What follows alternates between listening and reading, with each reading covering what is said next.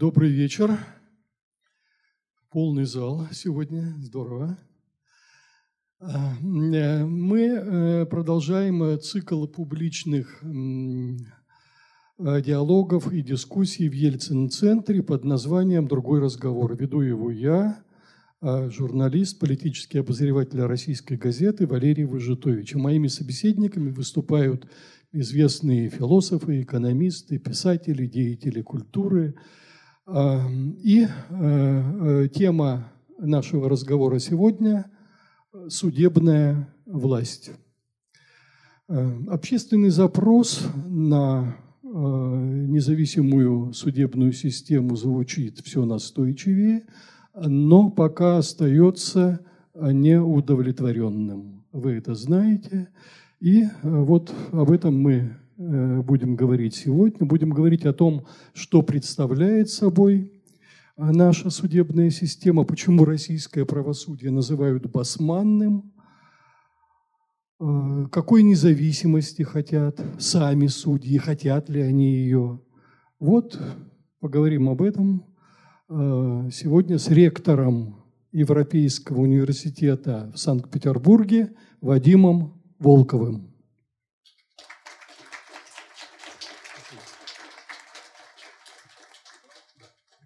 Как всегда, те, кто у нас уже бывал на наших диалогах, знают формат, как это будет проходить. В течение примерно часа мы будем вести диалог между собой. После этого микрофон передается в зал. И пока мы говорим, у вас могут возникнуть какие-то вопросы, что-то возразить, с чем-то поспорить или что-то уточнить. Микрофон переходит в зал, и вы будете иметь возможность задать любые вопросы или вступить в полемику, если почувствуете в этом необходимость. Итак, давайте начнем.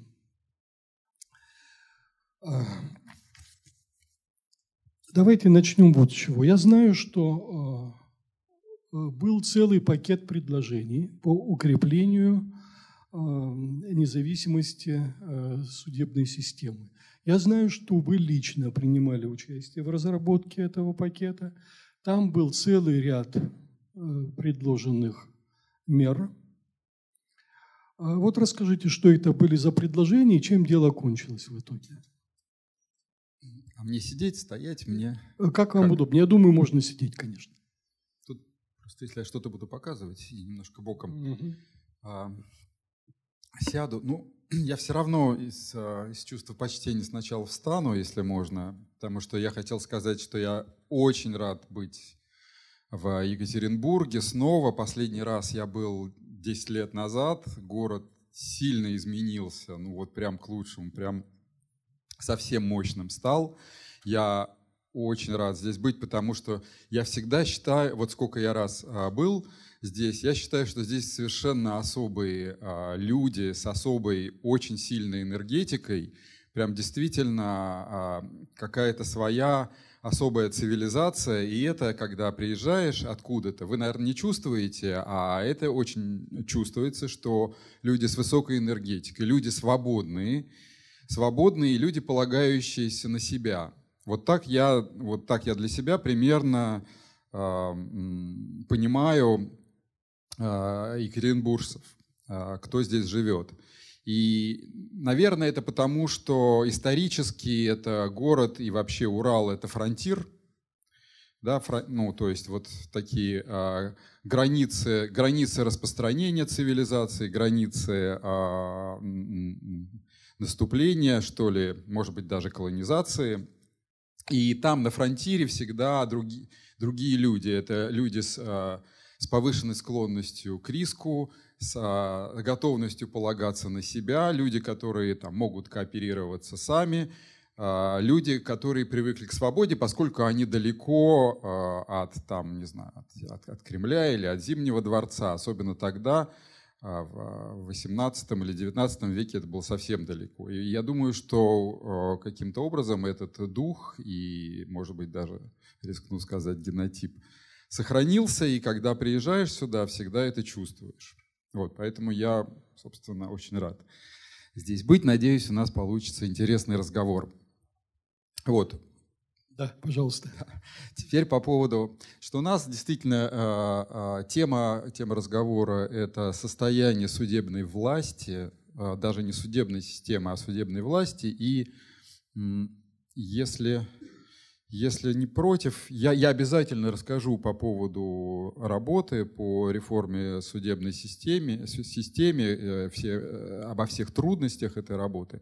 Но, наверное, если позволите, я сначала какой-то контекст задам, вот контекст разговора.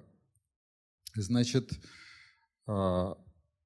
именно вот мы будем говорить о судебной власти, мы будем говорить о судебной системе, и мы будем говорить о независимости судей. Это родственные, но разные вещи.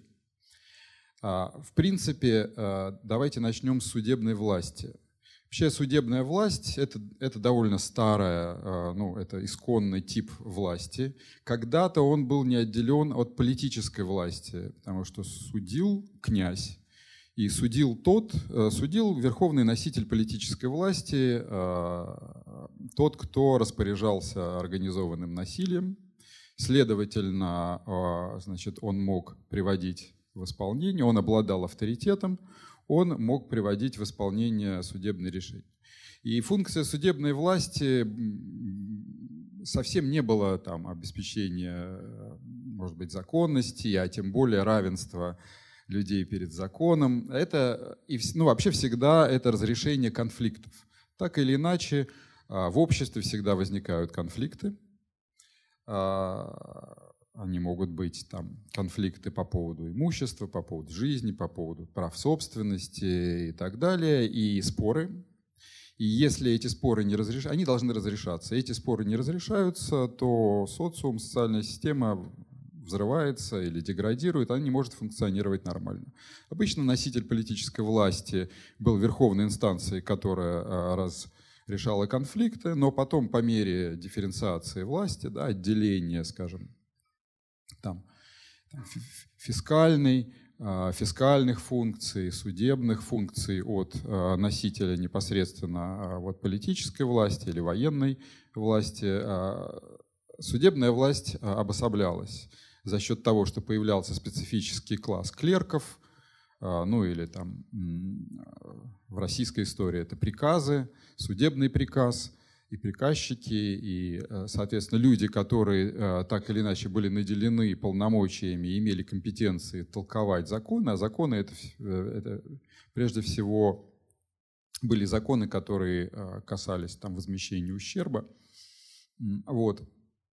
Этот аппарат судебный профессионализовывался, но тем не менее он всегда на протяжении многих-многих веков был близок и представлял собой лишь организационно дифференцированное, но продолжение верховной политической власти, как правило, это власть князя или короля. И он служил для разрешения конфликтов. Были делегированы представители короля или представители князя, и они таковыми являлись, которым была делегирована власть судить. Судебная власть была также источником заработка, то есть систематических судебных пошлин. Но не было такой ситуации, когда бы судебная власть была бы неким ограничителем для государства или для политической власти. Должны были сложиться специфические условия. Всегда Звездная палата в Англии была Королевский суд. И никогда невозможно было представить себе ситуации, когда суд бы встал на сторону против королевской власти, против того, кто тогда представлял себя государство. Должен был сильно и радикально измениться баланс политических сил, и он менялся. Например, в Англии это было в связи со славной революцией, так называемой 1688 года, после которой и установился независимый суд, который приобрел совершенно другие функции. Или после французской революции судебная власть стала независимой. Это к чему? к тому, что обособленная и независимая судебная власть – это не естественное какое-то состояние, это завоевание, определенное историческое завоевание определенных стран, которое воплотилось в некоторый набор правил или институтов, которые обеспечивали и гарантировали независимость этой власти. А дальше уже, после того, как на самом деле политическими действиями, ну, то, что революция всегда несет в себе довольно большой элемент насильственного политического действия, когда изменялся баланс сил между, скажем, там, представительной властью, которая представляла все сословия или третье сословие, и аристократией, которая, соответственно, второе сословие, а также первым сословием, которое духовенство. Когда баланс сил менялся, то судебная власть, законы и правовая сфера становились уже гарантией нового баланса сил, и судебная система становилась, что называется, независимой, и ее функция состояла уже далеко не только в решении конфликтов или споров, а в том, чтобы ограничить произвол государства, произвол исполнительной власти, тех, кто имеет средства принуждения и насилия и готов ими всегда пользоваться. После этого вот тогда судебная власть обособилась. Если не происходило событий, которые бы поменяли радикально баланс сил, судебная власть, в общем-то, не была обособленной, она не была независимой, суды и судьи не были независимыми, она была продолжением, что ли, исполнительной власти, которая просто своим авторитетом, толкованием легитимировала или легализовывала определенные решения исполнительной власти, но никогда с ней не конфликтовала. Поэтому вообще-то вопрос о том, есть ли и при каких условиях формируется отдельная, обособленная, самостоятельная судебная власть – это очень сложный историко-политический вопрос. Поэтому взять просто и написать программу реформ, которые бы сделали судебную власть сильной, независимой, сильной и самостоятельной ветвью власти, а судей, значит, независимыми, это можно, но это ничего не даст без изменения общего контекста. Вот это, наверное, самое важное, что мы должны понимать. Техническими мерами, это вот мой опыт, который я на самом деле вынес из нескольких лет, когда наш Институт проблем правоприменения при Европейском университете активно занимался судебной реформой и попыткой, значит, и написанием того, что же нужно сделать, чтобы создать независимую судебную власть. Значит, подытоживая вот эту часть контекста, можно сказать, что да, мы знаем, какие нужны условия создать, чтобы, и я о них сейчас буду говорить, чтобы судебная власть была автономной, самостоятельной, судьи были бы независимы. Но есть еще большое нечто, политический контекст, соотношение сил, соотношение властей, которое пока не поменяется, это не будет работать. К сожалению, независимая судебная система скорее закрепляет существующий баланс сил, а не меняет его. Она не является причиной социальных и политических изменений. Вот в чем дело. Хорошо, давайте тогда,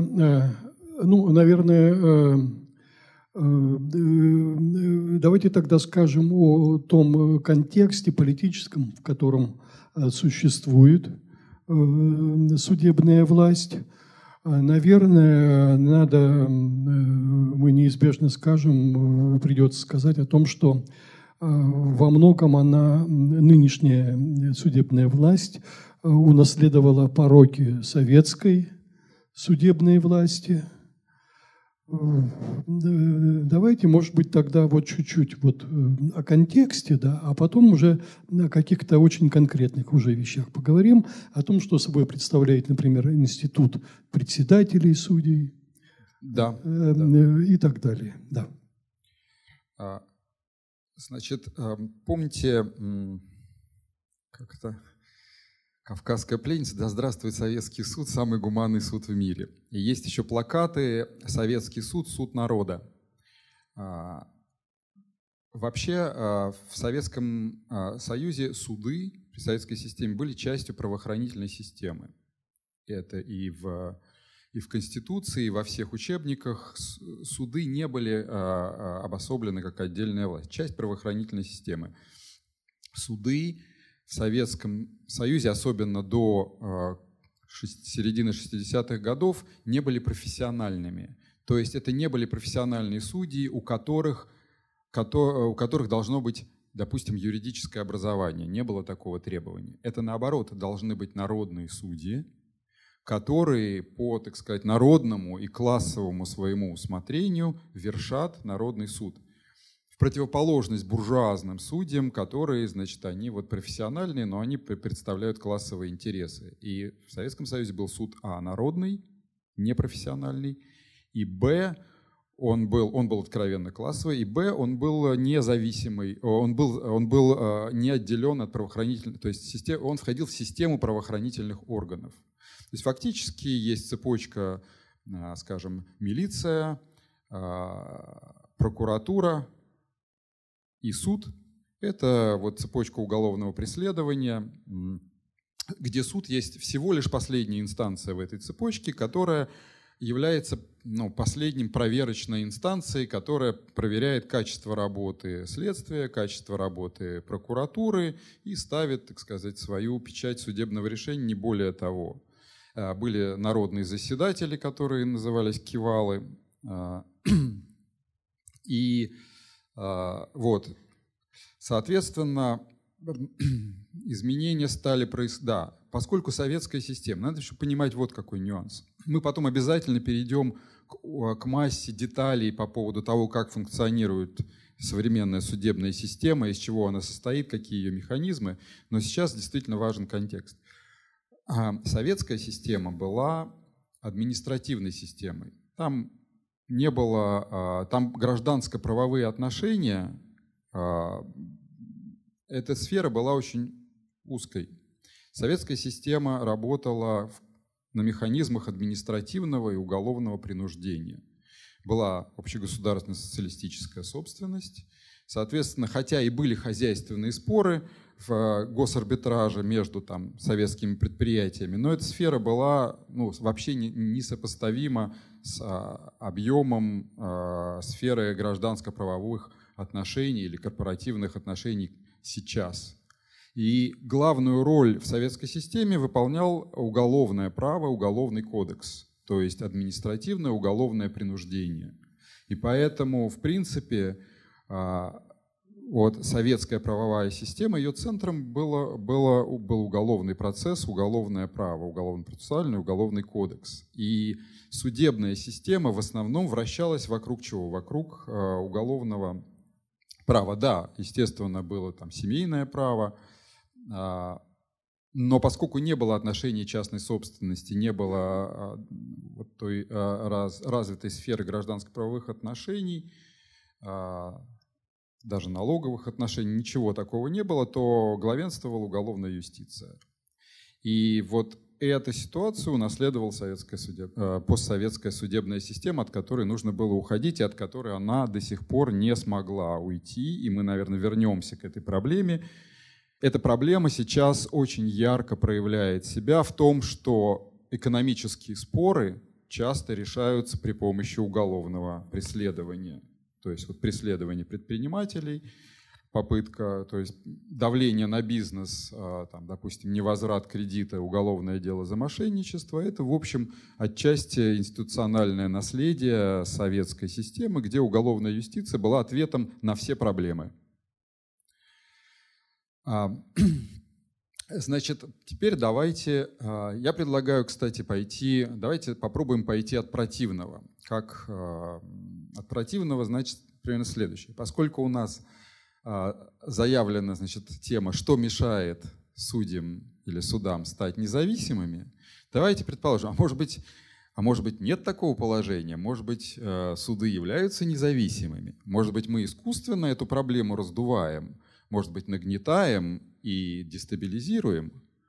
Может быть, в действительности-то у нас с судебной системой все нормально, и это мы просто, так сказать, вот пришел тут псевдоэксперт и гонит. А настоящие, так сказать, юристы говорят, нет, проблем нет, у нас независимый суд, автономная судебная система. Все нормально. Поэтому давайте сначала поставим под сомнение главные посылки данной лекции. Как и по каким признакам мы можем судить, что наша судебная система не является независимой, что судьи не являются независимыми? Действительно, вот таких, это критерии простые, и мы с них начнем. Во-первых, это довольно известное явление, которое называется, если мы возьмем уголовную юстицию, и гражданский процесс. Уголовный процесс, гражданский процесс. В уголовной юстиции первым и главным признаком является то, что суд, скажем, больше чем в 99% встает на позицию органов предварительного расследования и государственного обвинения. Значит, прежде всего, это так называемый обвинительный уклон или доля обвинительных приговоров. У меня тут несколько есть.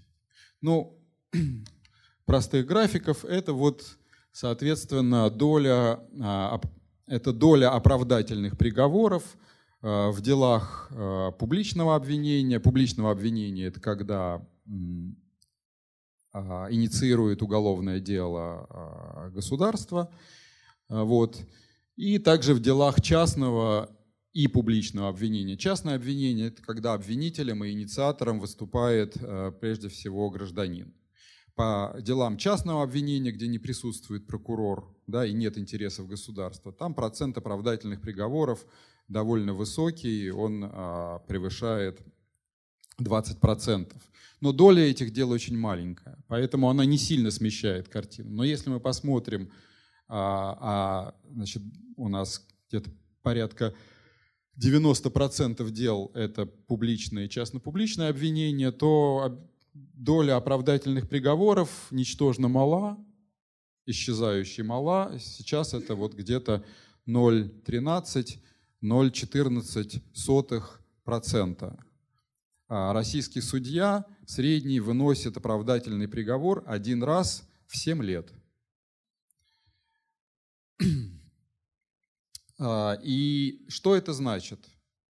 Ну, то есть статистически это значит, если мы предсказываем, то, соответственно, в 99,9 наше ожидание заключается, или ожидание подсудимого заключается в том, что он не получит оправдательного приговора. Значит, роль судьи заключается в том, чтобы оценивать доказательства, чтобы обеспечивать судебную защиту. Чтобы обеспечивать судебную защиту обвиняемому. Это функция суда. Чтобы рассматривать доказательства, наличия состава преступления, причастности к преступлению, чтобы оценить убедительность доказательств, представленных следователю. Теперь представьте себе, что следствие не ошибается практически никогда. Суд в том числе предназначен для того, чтобы устранить ошибки. Ну, понятно, не того обвинили, не нашли достаточных доказательств. Вынесли дело в суд, суд должен иметь очень высокие стандарты, чтобы стандарты, по которым оценивает доказательства суд, являются ограничителем произвола правоохранительных органов и следствия. Теперь, можно ли назвать независимым тот суд, который практически не спорит со следствием, не подтверждает обвинительное заключение, которое было вынесено следователем? Здесь есть нюанс. Обычно на такие аргументы Верховный суд говорит нам следующее. Верховный суд говорит нам, что нет, все не так. Что у нас есть примерно 24–25% дел, которые заканчиваются примирением сторон и прекращением дела в суде. Деятельное раскаяние при примирении сторон в суде. Поэтому нельзя сказать, что у нас 99% обвинительные приговоры. На это мы обычно отвечаем, что это первый аргумент Верховного суда, что для того, чтобы человек мог примириться в суде, ну, например, за нанесение, допустим, каких-нибудь ущерба для нанесения ущерба здоровью, вреда здоровью средней тяжести или там ДТП с тяжкими последствиями, он должен или она примириться с пострадавшим, при этом, значит, как-то компенсировать ущерб, и тогда судья прекращает дело. Но человек должен признать свою вину. Это всегда устраивает следствие и прокуратуры, поскольку не ставят под вопрос как бы качество их работы. Вина признана, значит, мы не зря работаем, потому что любой оправдательный приговор – это скандал для следствия и для прокуратуры, поскольку вы что, зря работали? То есть вы обвинили невинного человека, суд оправдал, значит, соответственно, оправданный может подать в суд компенсацию ущерба или там за неправомерные действия, вот, подать жалобу. Это оправдательный приговор, это всегда выговор следователю, это всегда выговор или какие-то санкции прокурору, который поддерживал обвинение. То есть, в принципе, нормальный независимый судья вообще не обращал бы внимания на межведомственные отношения. Но вот факт того, что суд, вынося оправдательный приговор, ставит под угрозу карьерные интересы сотрудников двух смежных ведомств, а это есть как раз наследие той смычки судов правоохранительных органов, которая нам досталась от советского времени, это есть наследие той профессиональной культуры, которая считает, что, ну вот, если есть уголовное дело, значит, человек виновен. Ну, то есть не может так быть, не может следователь зря работать. На чем надстраивается мифология, что 0,1, там, 0,15 оправдательных приговоров – это признак высочайшего качества работы следственных органов и не более того. Хотя на самом деле это первейший признак отсутствия независимости судей, которые боятся, которые не могут принимать решения в соответствии, ну, вот, с довольно требовательным отношением к оценке доказательств.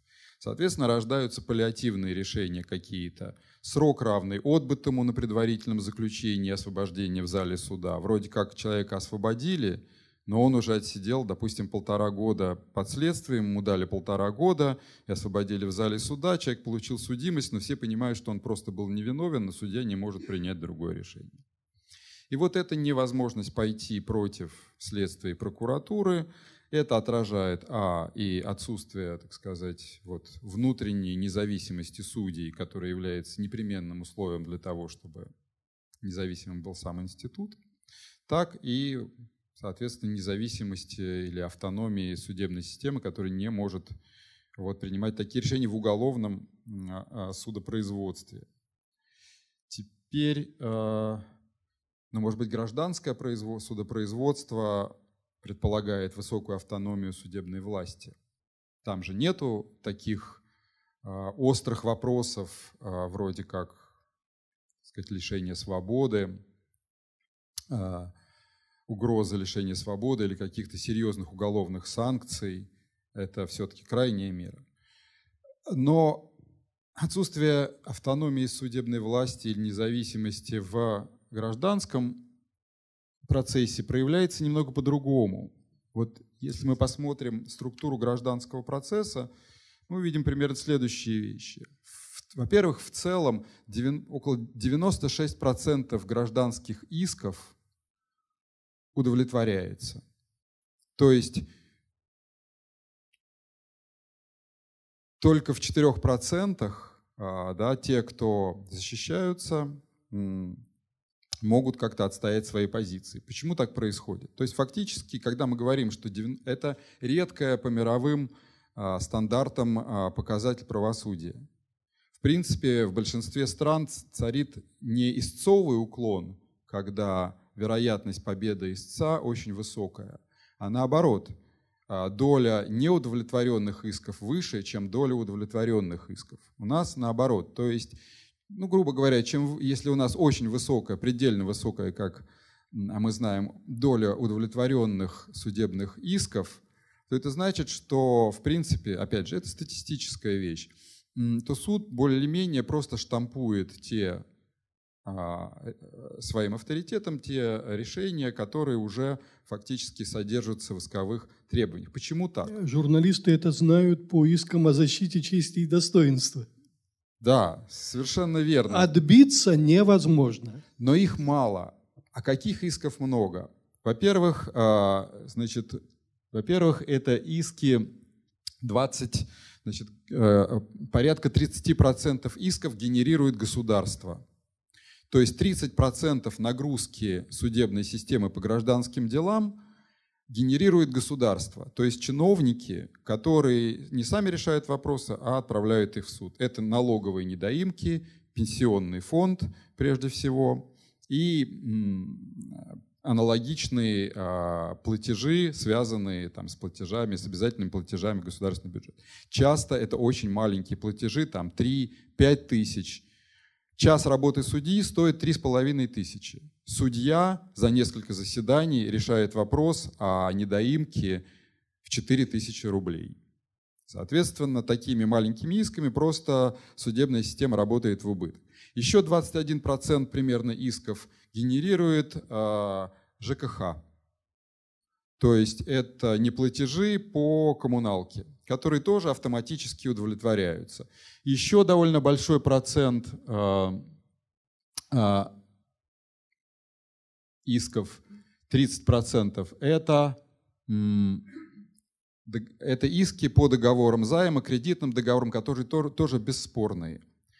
Соответственно, в нашем гражданском процессе очень большая доля исков не содержит судебных споров. То есть это машина, которая фактически штампует решения заранее понятные. Это не так может быть вредно, скажем, для судьбы людей, как система уголовного преследования. Но это очень накладно для государственных финансов, для государственных институтов. Фактически количество исков, которые рассматривает судебная система, почти что утроилось с 2000 года, гражданских исков. И мы часто говорим, да, это следствие роста правовой культуры, это следствие того, что судебная система пользуется все большим и большим доверием. Но это только отчасти так, потому что это верно только по отношению к тем искам, когда граждане решают, что они будут разрешать свой спор в суде, а не у какого-нибудь там решальщика, а не сами, а не у какого-нибудь теневого арбитра, и что они осознают юридическую проблему и понесут ее в суд. Но огромное число исков, они просто обязательны. Если пара разводится и есть дети, будьте добры идти в суд. У вас нет просто другой альтернативы. Вы, может быть, и не пошли в суд, но вы обязаны. А суд обязан рассмотреть. И поэтому у нас подавляющее число исков, сейчас еще раз повторю, 96% примерно, удовлетворяется. То есть фактически судебная система могла бы вообще их не рассматривать по большому счету, если бы были альтернативные процедуры и механизмы, а рассматривала бы 21 миллион примерно исков, 16 миллионов гражданских и где-то там 5 с чем-то административных дел рассматривает суды вот в гражданском процессе. Это огромная нагрузка на судей, это довольно внушительная армия судей, которые рассматривают этот бесконечный поток дел, на фоне которого дела, которые действительно важные, действительно глубокие, действительно содержащие спор, не остается времени у судьи, потому что, вот как судьи говорят в своей работе, работа судьи – это работа на конвейере. Работа на конвейере – это однотипные дела, которые нужно, главное, правильно отписать, то есть правильно оформить, правильно собрать все документы, правильно отписать решение, хотя никакого спора нет. Это занимает очень много времени. Судьи даже дома отписывают решение. 140 дел в месяц рассматривает, там, средний, гражданских дел рассматривает средний мировой судья, но там где-то 10 уголовных, гражданских и административных в день, даже больше, рассматривает мировой судья. И для настоящего правосудия просто не остается ни энергии, ни внимания, ни времени. Профессия судьи – это профессия фактически человека у конвейера. Да, социально к чему это ведет? К тому, что профессия в советское время судьи стремительно феминизировалась. То есть если в Советском Союзе судей мужчин было немного больше, чем судей женщин, мы не знаем точные цифры, но на излете Советского Союза, по-моему, 52% мужчин было, то сейчас у нас 65-66% женщин, остальное — это мужчины. Профессия все больше и больше напоминает профессию клерка, соответственно, требуется не внутренняя свобода, не усмотрение, не юридическая грамотность, не умение, так сказать, убедительно написать решение, а внимательность, тщательность, дисциплина, соблюдение сроков. То есть фактически судебная работа получается родственной канцелярской работы. Можно вопрос по поводу того, что профессия судьи феминизировалась? Это вы проводили социологическое исследование, из которого стало ясно, что судьи-женщины более подвержены коррупции. Нет? Они не более подвержены. Менее склонны к независимости. Да, сейчас поясню. Да. Да. Мы провели достаточно объемный опрос, там, 1800 стандартных анкет корпуса судей Российской Федерации. Это был опрос 2012-2013 года, правда, но, в общем, судейский корпус не так быстро меняется, но меняется, я потом об этом скажу. Да, и мы впервые тогда установили вот эту цифру. Потом уже Верховный суд опубликовал свои данные недавно, что 65 тогда было процентов женщин. Дальше в анкете были другие, много достаточно вопросов, в том числе по поводу того, как они выносят решения, какие у них вопросы, которые выясняют профессиональные нормы и ценности. И да, мы заметили путем уже более продвинутого статистического анализа этих анкет, что в среднем женщины, в большей степени женщины, а также судьи, пришедшие из аппарата суда, а это тоже в основном женщины, а также судьи, имеющие заочное образование, а это тоже в основном женщины, пришедшие из аппарата суда, больше ценят такие вещи, как дисциплина, исполнительность, и в меньшей степени ценят такие вещи, как независимость или как способность к судейскому усмотрению. Судьи, которые вышедшие из прокуратуры, там больше мужчин и меньше заочников, как ни странно, больше ориентированы на независимость и справедливость, чем судьи-женщины, особенно если они вышли из аппарата суда, которые ориентированы на законность, на дисциплину, на исполнительность. Да, это было когда-то наше исследование впервые проведено. Потом мы занимались дальше проектом изучения судей как профессиональной группы. Я готов потом много дать данных о том, какие карьерные траектории у судей сегодня. Как формируется судейский корпус? Вот вы сейчас упомянули о том, что из аппарата суда приходят женщины. Вот этот карьерный путь, ведь многие начинают секретарем, потом становятся помощником судьи, и потом судьей.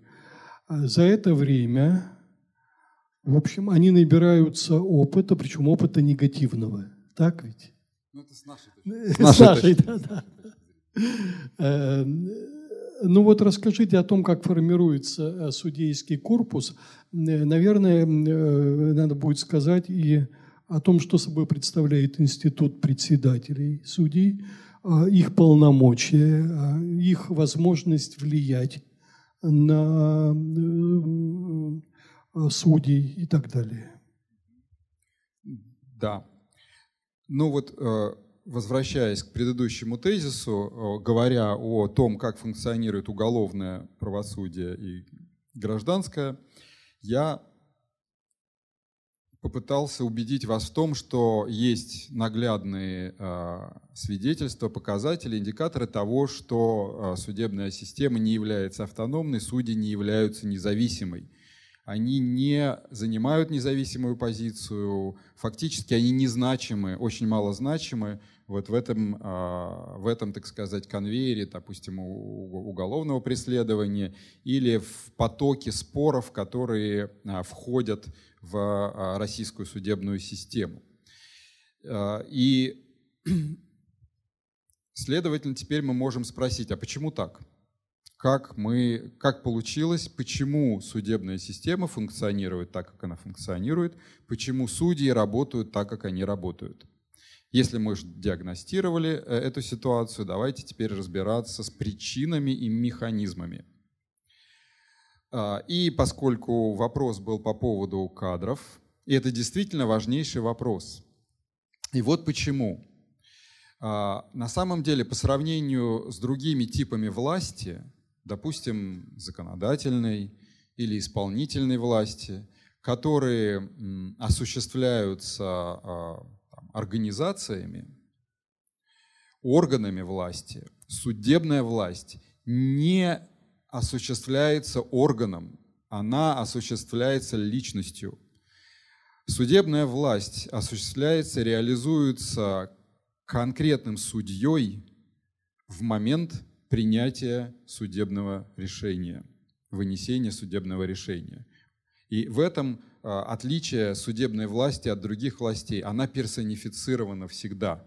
Нету вот какого-то суда, есть всегда конкретный судья, который является носителем судебной власти, которому она дана, и он или она, скорее всего, реализует эту власть в личном качестве. Вот почему на самом деле личность судьи или качество судейских кадров очень важно, не только оно, но давайте тогда начнем с него. Очень важно для того, что очень важное условие или от него зависит, собственно, качество работы судебной системы в целом.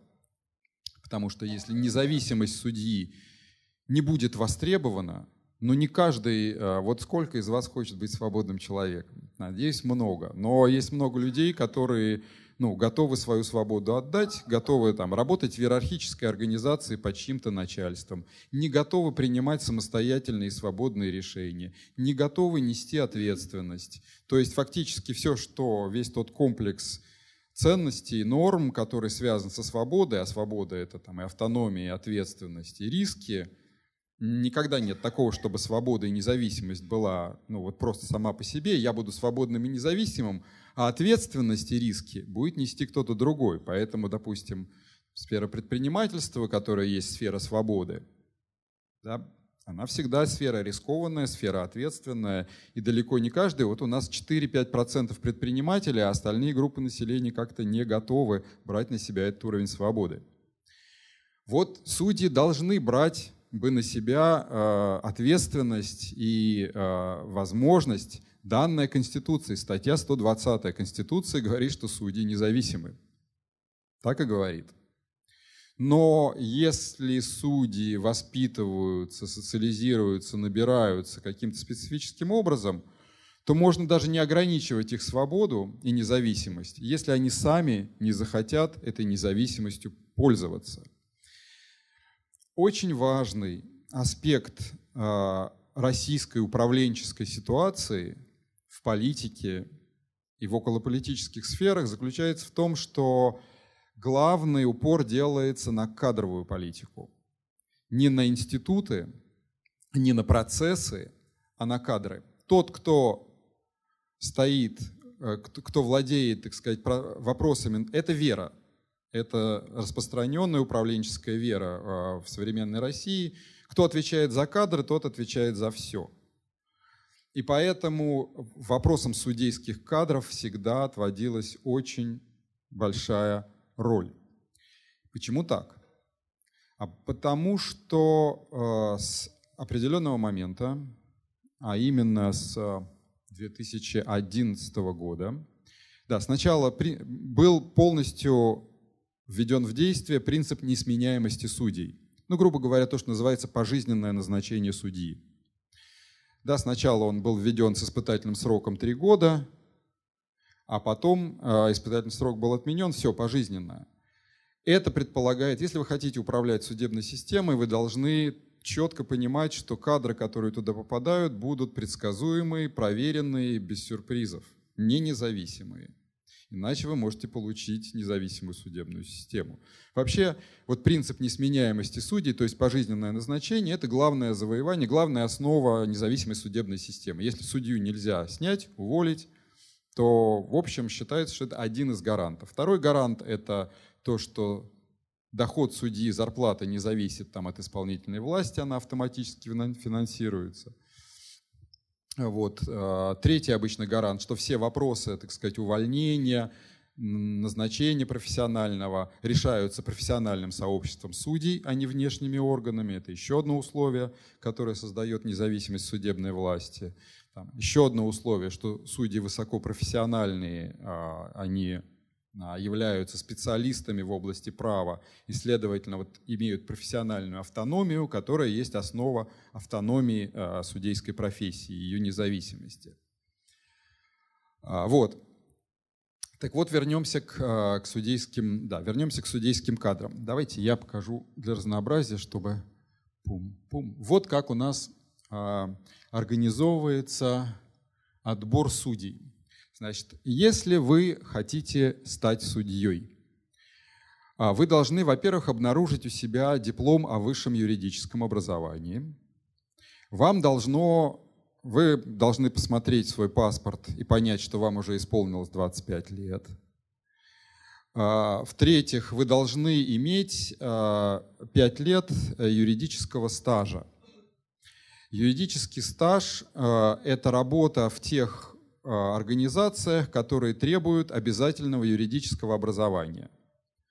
Ну, это, например, прокуратура, это, например, там, не знаю, какие-нибудь министерства юстиции, это другие организации, вплоть до участкового уполномоченного полиции, которому тоже сейчас требуется по нормативу высшее юридическое образование. Значит, покуда вы там работаете, вам идет стаж. 5 лет отработали, технически 25 лет, высшее юридическое образование и стаж 5 лет, и вы можете уже претендовать на кресло судьи.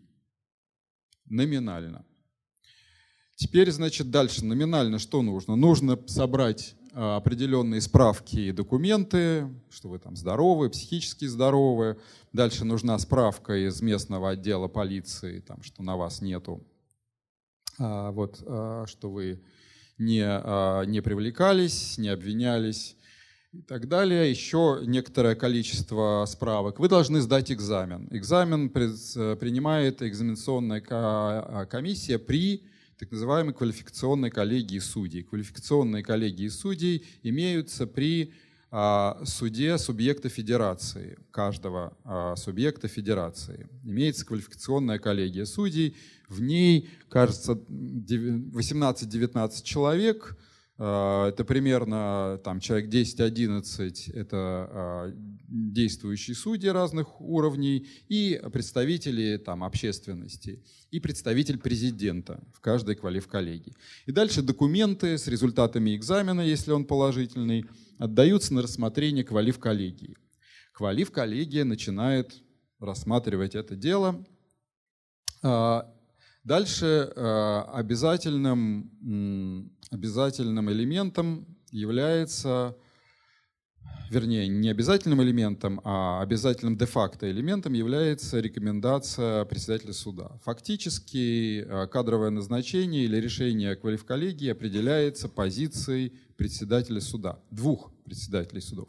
Во-первых, председателя суда субъекта федерации, который формально или неформально может выразить свою поддержку, это может быть письменная рекомендация. Во-вторых, рекомендация или согласие того суда, куда, на вакансию, в которой претендует вот данный кандидат или кандидатка, как сейчас говорят. И дальше происходит рассмотрение. Есть еще позиция представителя президента. Представитель президента в коллегии — это тоже, значит, человек, который, без подписи которого дело не пойдет дальше. Соответственно, дальше принимается решение, рекомендовать или не рекомендовать президенту Российской Федерации к назначению на должность федерального судьи. Мировые судьи утверждаются, как правило, законодательным собранием региона. А федеральные судьи, то есть районный уровень и выше, они назначаются непосредственно президентом Российской Федерации. Значит, вот мы видим, где-то 40% этот фильтр отсеивает, квалификационной коллегии 60% рекомендует. Дальше, когда мы провели анализ всех доступных, это около 3000 материалов квалифколлегии, которые были доступны на сайтах за несколько лет, это очень сложный был анализ с кодированием, мы увидели, что статистически рекомендация председателя суда имеет решающее значение для прохождения вот этого первого фильтра. Теперь давайте посмотрим содержательно, кого будет рекомендовать председатель суда и почему. Кто в основном подает вообще документы на то, чтобы стать судьей. Здесь у нас, мы сейчас пока кадровую комиссию при президенте, мы к ней вернемся, это очень интересная вещь. Пока посмотрим, значит, вот. Это профессиональный опыт тех, кто подавал документы и проходил квалифколлегию судей. Значит, мы видим, что подавляющее большинство этих людей — это те люди, кандидаты, которые отработали в аппарате суда. Это, как правило, начальная должность, это секретарь судебного заседания. Вот кто был в суде, это вот вы даете паспорта человеку, там какие-то еще документы, которые переписывают, который ведет протокол, который назначает, рассылает повестки, назначает расписание и так далее. Это секретарь, который, в принципе, выполняет абсолютно технические функции. Хотя, ведет протокол, потом по протоколу можно потом оспаривать решение. Это правда. Но мы потом к этому вопросу вернемся. Секретарь судебного заседания. Дальше. Секретарь судебного заседания работает лет 3-4-5 лет на этой должности, получая 15-20 тысяч рублей в месяц, делая адскую, скучную, рутинную бумажную работу, что заставляет ее работать на этой должности. Правильно, возможность потом пересесть в судебное кресло. Но только 4%, как раскрыл нам Верховный суд недавно, процента именно прям секретарей перескакивают сразу же в судейское кресло. Но даже это уже ужас по мировым масштабам, потому что ни в одной стране мира профессия судебного клерка и профессия судьи не смешиваются. То есть, если ты пошел работать клерком в суд, ты никогда не станешь судьей. Ты выбрал просто другую жизнь, другой путь. Путь судьи он один, а путь клерка это другой путь. У нас путь клерка и путь судьи, они, соответственно, состыкованы. Это феномен постсоветского времени и особенно десятых годов. Почему? Вот я не зря начал с того, что я сказал, что был введен принцип несменяемости или пожизненного назначения. И вот судебная система отреагировала, нейтрализовала этот принцип пожизненного назначения тем, что она открыла ворота для того, чтобы судебные клерки пошли в судьи.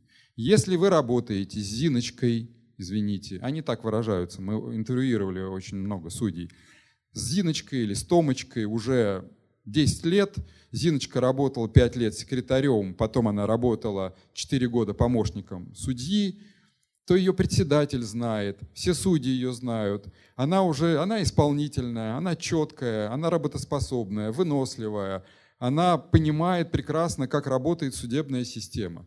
Зиночка готова идти в судьи. Зиночку рекомендует председатель. Она сдает экзамен, ее документы рассматриваются, председатель областного суда тоже в курсе. Зиночка проходит прекрасно и получает рекомендацию квалифколлегии судей. Вот примерно как это работает. Не то, что это отбор, который... И это система. Это на системном уровне, как мы видим, значит, сейчас в судебной системе порядка 28-30% судей работает, которые вышли из аппарата суда по треку секретарь судебного заседания, помощник судьи. Вот эта аппаратная часть. В середине 90-х таких было 14%. Гораздо больше набирались из прокуратуры. Теперь прокурорский трек снижается, адвокатский трек сужается, трек корпоративного сектора вообще ничтожен, потому что из корпоративного сектора очень трудно попасть в судьи. Но расширился трек из секретарей и помощников, то есть из аппарата суда. Это так судебная система реагирует, нейтрализует вот ту вот ключевую меру обеспечения независимости судей как пожизненное назначение. Да, Зиночка будет пожизненно, но мы ее знаем. И Зиночка прекрасно знает, как нужно работать. Она никогда не примет того решения, которое бы не понравилось председателю. Здесь мы переходим сначала к вопросу о власти председателей судов. Можно, да? Вы меня прерываете? Нет.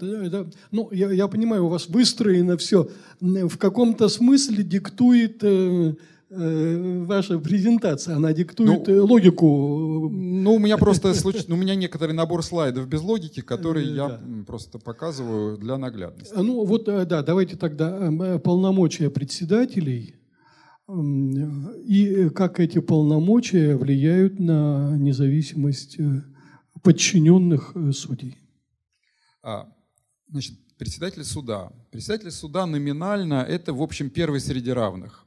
Это человек, который обеспечивает работу суда, не более того. У него нет какой-то особой власти. У него нет какого-то особого законодательно данного ему полномочий, кроме хозяйственных полномочий, кроме, до некоторого, вот, кроме полномочий по распределению дел, кроме полномочий по подписыванию отпусков, общий, так сказать, это менеджер общей организации работы суда. По идее, это первый среди равных, не более того.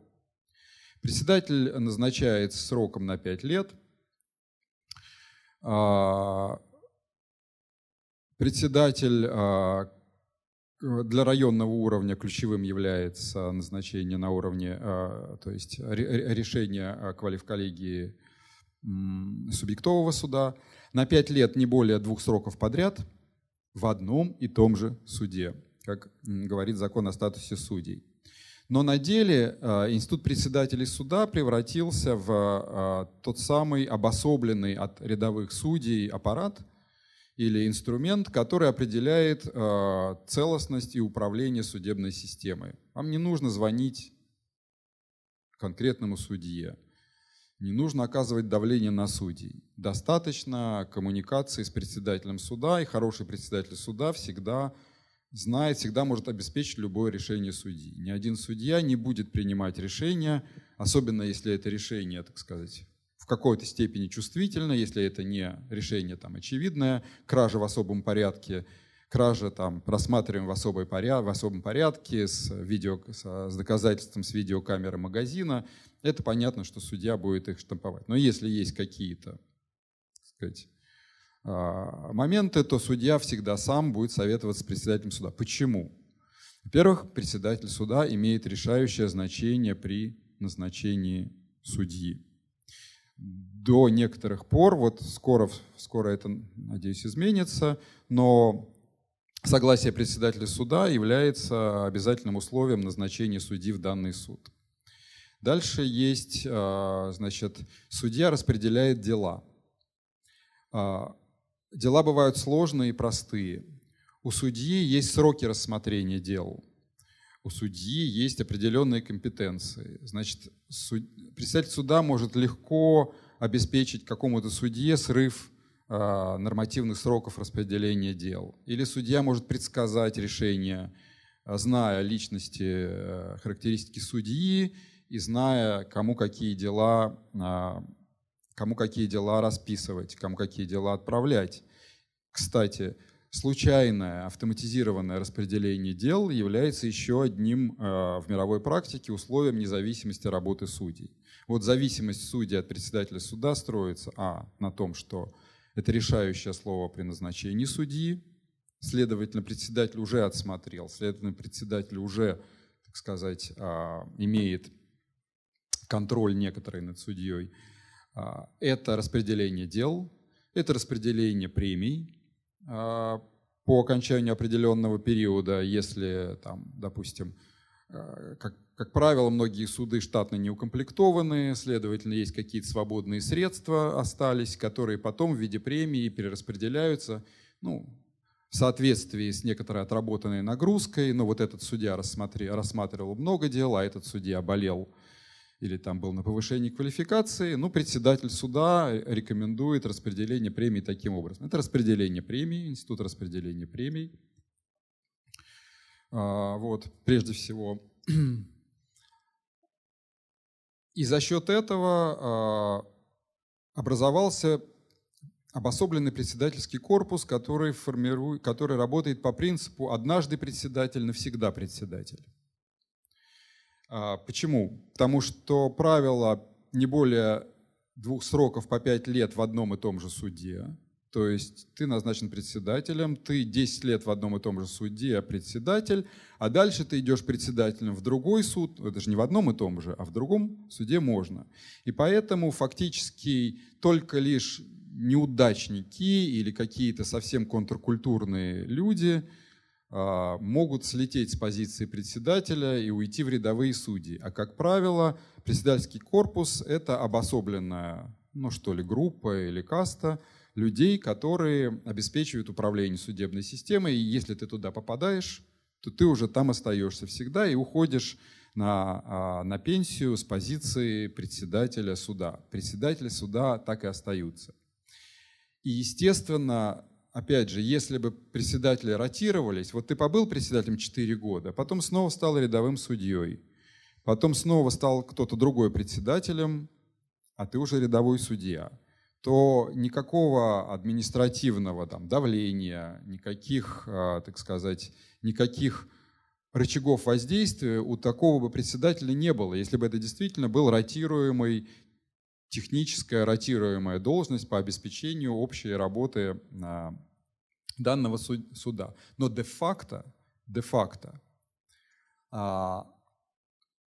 де-факто председатели обеспечивают назначение, очень важно, обеспечивают кадровый отбор, обеспечивают управление судебными решениями. Возвращаясь к вопросу о преемственности и прерывности между советской и постсоветской судебной системой, можно сказать следующее. В Советском Союзе, кто знает, как в Советском Союзе назначались судьи? Правильно. Из одного. Но, тем не менее, правильно, выборами судьи выбирались. Народные судьи, Да. Но должна была быть рекомендация, они были членами партии, и должна была быть партийная рекомендация, чтобы выдвинуться на выборы судей. Когда советские граждане голосовали на так называемых выборах, они еще и голосовали за судью. Судьи были как бы народные, выбираемые, но они были партийные, они были идеологически правильные, контроль был вот такой. И одно из требований после перестройки было, что было следующее. Судьи не должны быть партийные, перейти к системе, когда судьи назначает только президент Российской Федерации. Больше никто не может назначать судей. Отбор... И мы пришли к этой ровно системе. И теперь мы посмотрим, как эта система работает. Мы пришли к системе, когда вроде как должен назначениями судей, независимых судей, должен осуществлять только президент Российской Федерации, а судейское сообщество должно проводить предварительный отбор, но на деле был создан мощный институт председателей судов, который контролирует кадровый отбор.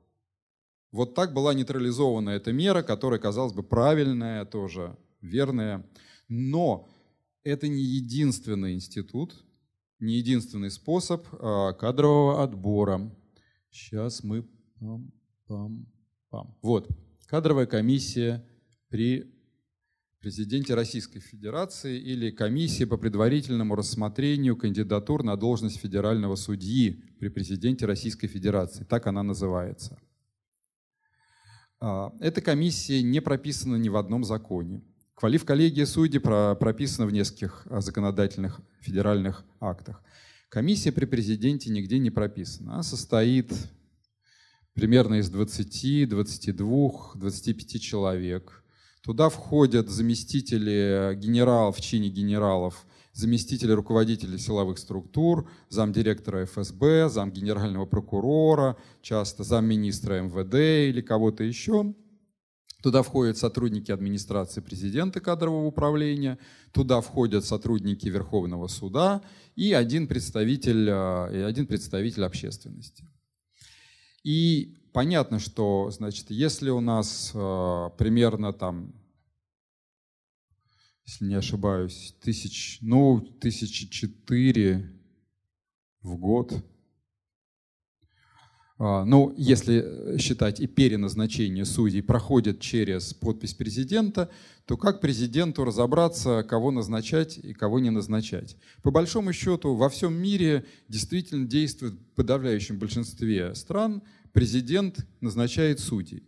Но он назначает их, он не смотрит, он просто подписывает, считая, что судейское сообщество само выбрало наиболее качественные кадры, выдвинуло их, проверило, но президент фактически только подписывает. В Российской Федерации создан вот этот орган кадровая комиссия, которая рассматривает оперативные материалы на судей и которая рассматривает декларации о доходах и любую другую информацию и принимает решение рекомендовать президенту или не рекомендовать. И здесь мы видим главный механизм влияния правоохранительных органов на назначение судей. Вообще влияние правоохранительных органов на судебную систему через кадровую комиссию. Особенно кадровая комиссия с особым вниманием относится к назначению председателей судов. Вот это главное. То есть ни один председатель суда будет очень тщательно прорабатываться. К нему он будет беседовать с оперативниками, на него будут собираться все оперативные справки. И будущий председатель или переназначаемый председатель прекрасно понимает, что если он будет конфликтовать с правоохранительными органами, если он не будет выносить или рекомендовать принять те решения, которые правоохранительные органы ему рекомендуют принять, то на следующем переназначении просто кадровая комиссия найдет причину его зарубить.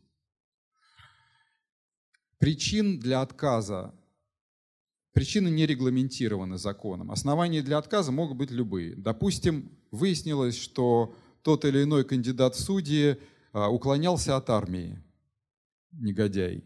Это не прописано ни в каком законе, что человек, который уклонялся от армии, не может быть судьей. Судьей не может быть человек, который находится под следствием, который обвиняется в совершении преступлений. Но, тем не менее, такому судье было отказано вот на основании того, что он уклонялся когда-то от армии. И либо у него какие-то административные штрафы, просто любые. Если вы ездите на машине, то вы попадаете под какие-то камеры иногда. Ну, то есть можно всегда найти какой-то компромат. Если у вас родственники работают, значит, дальше политика назначения судей затрагивает не только самих судей, но и их родственников.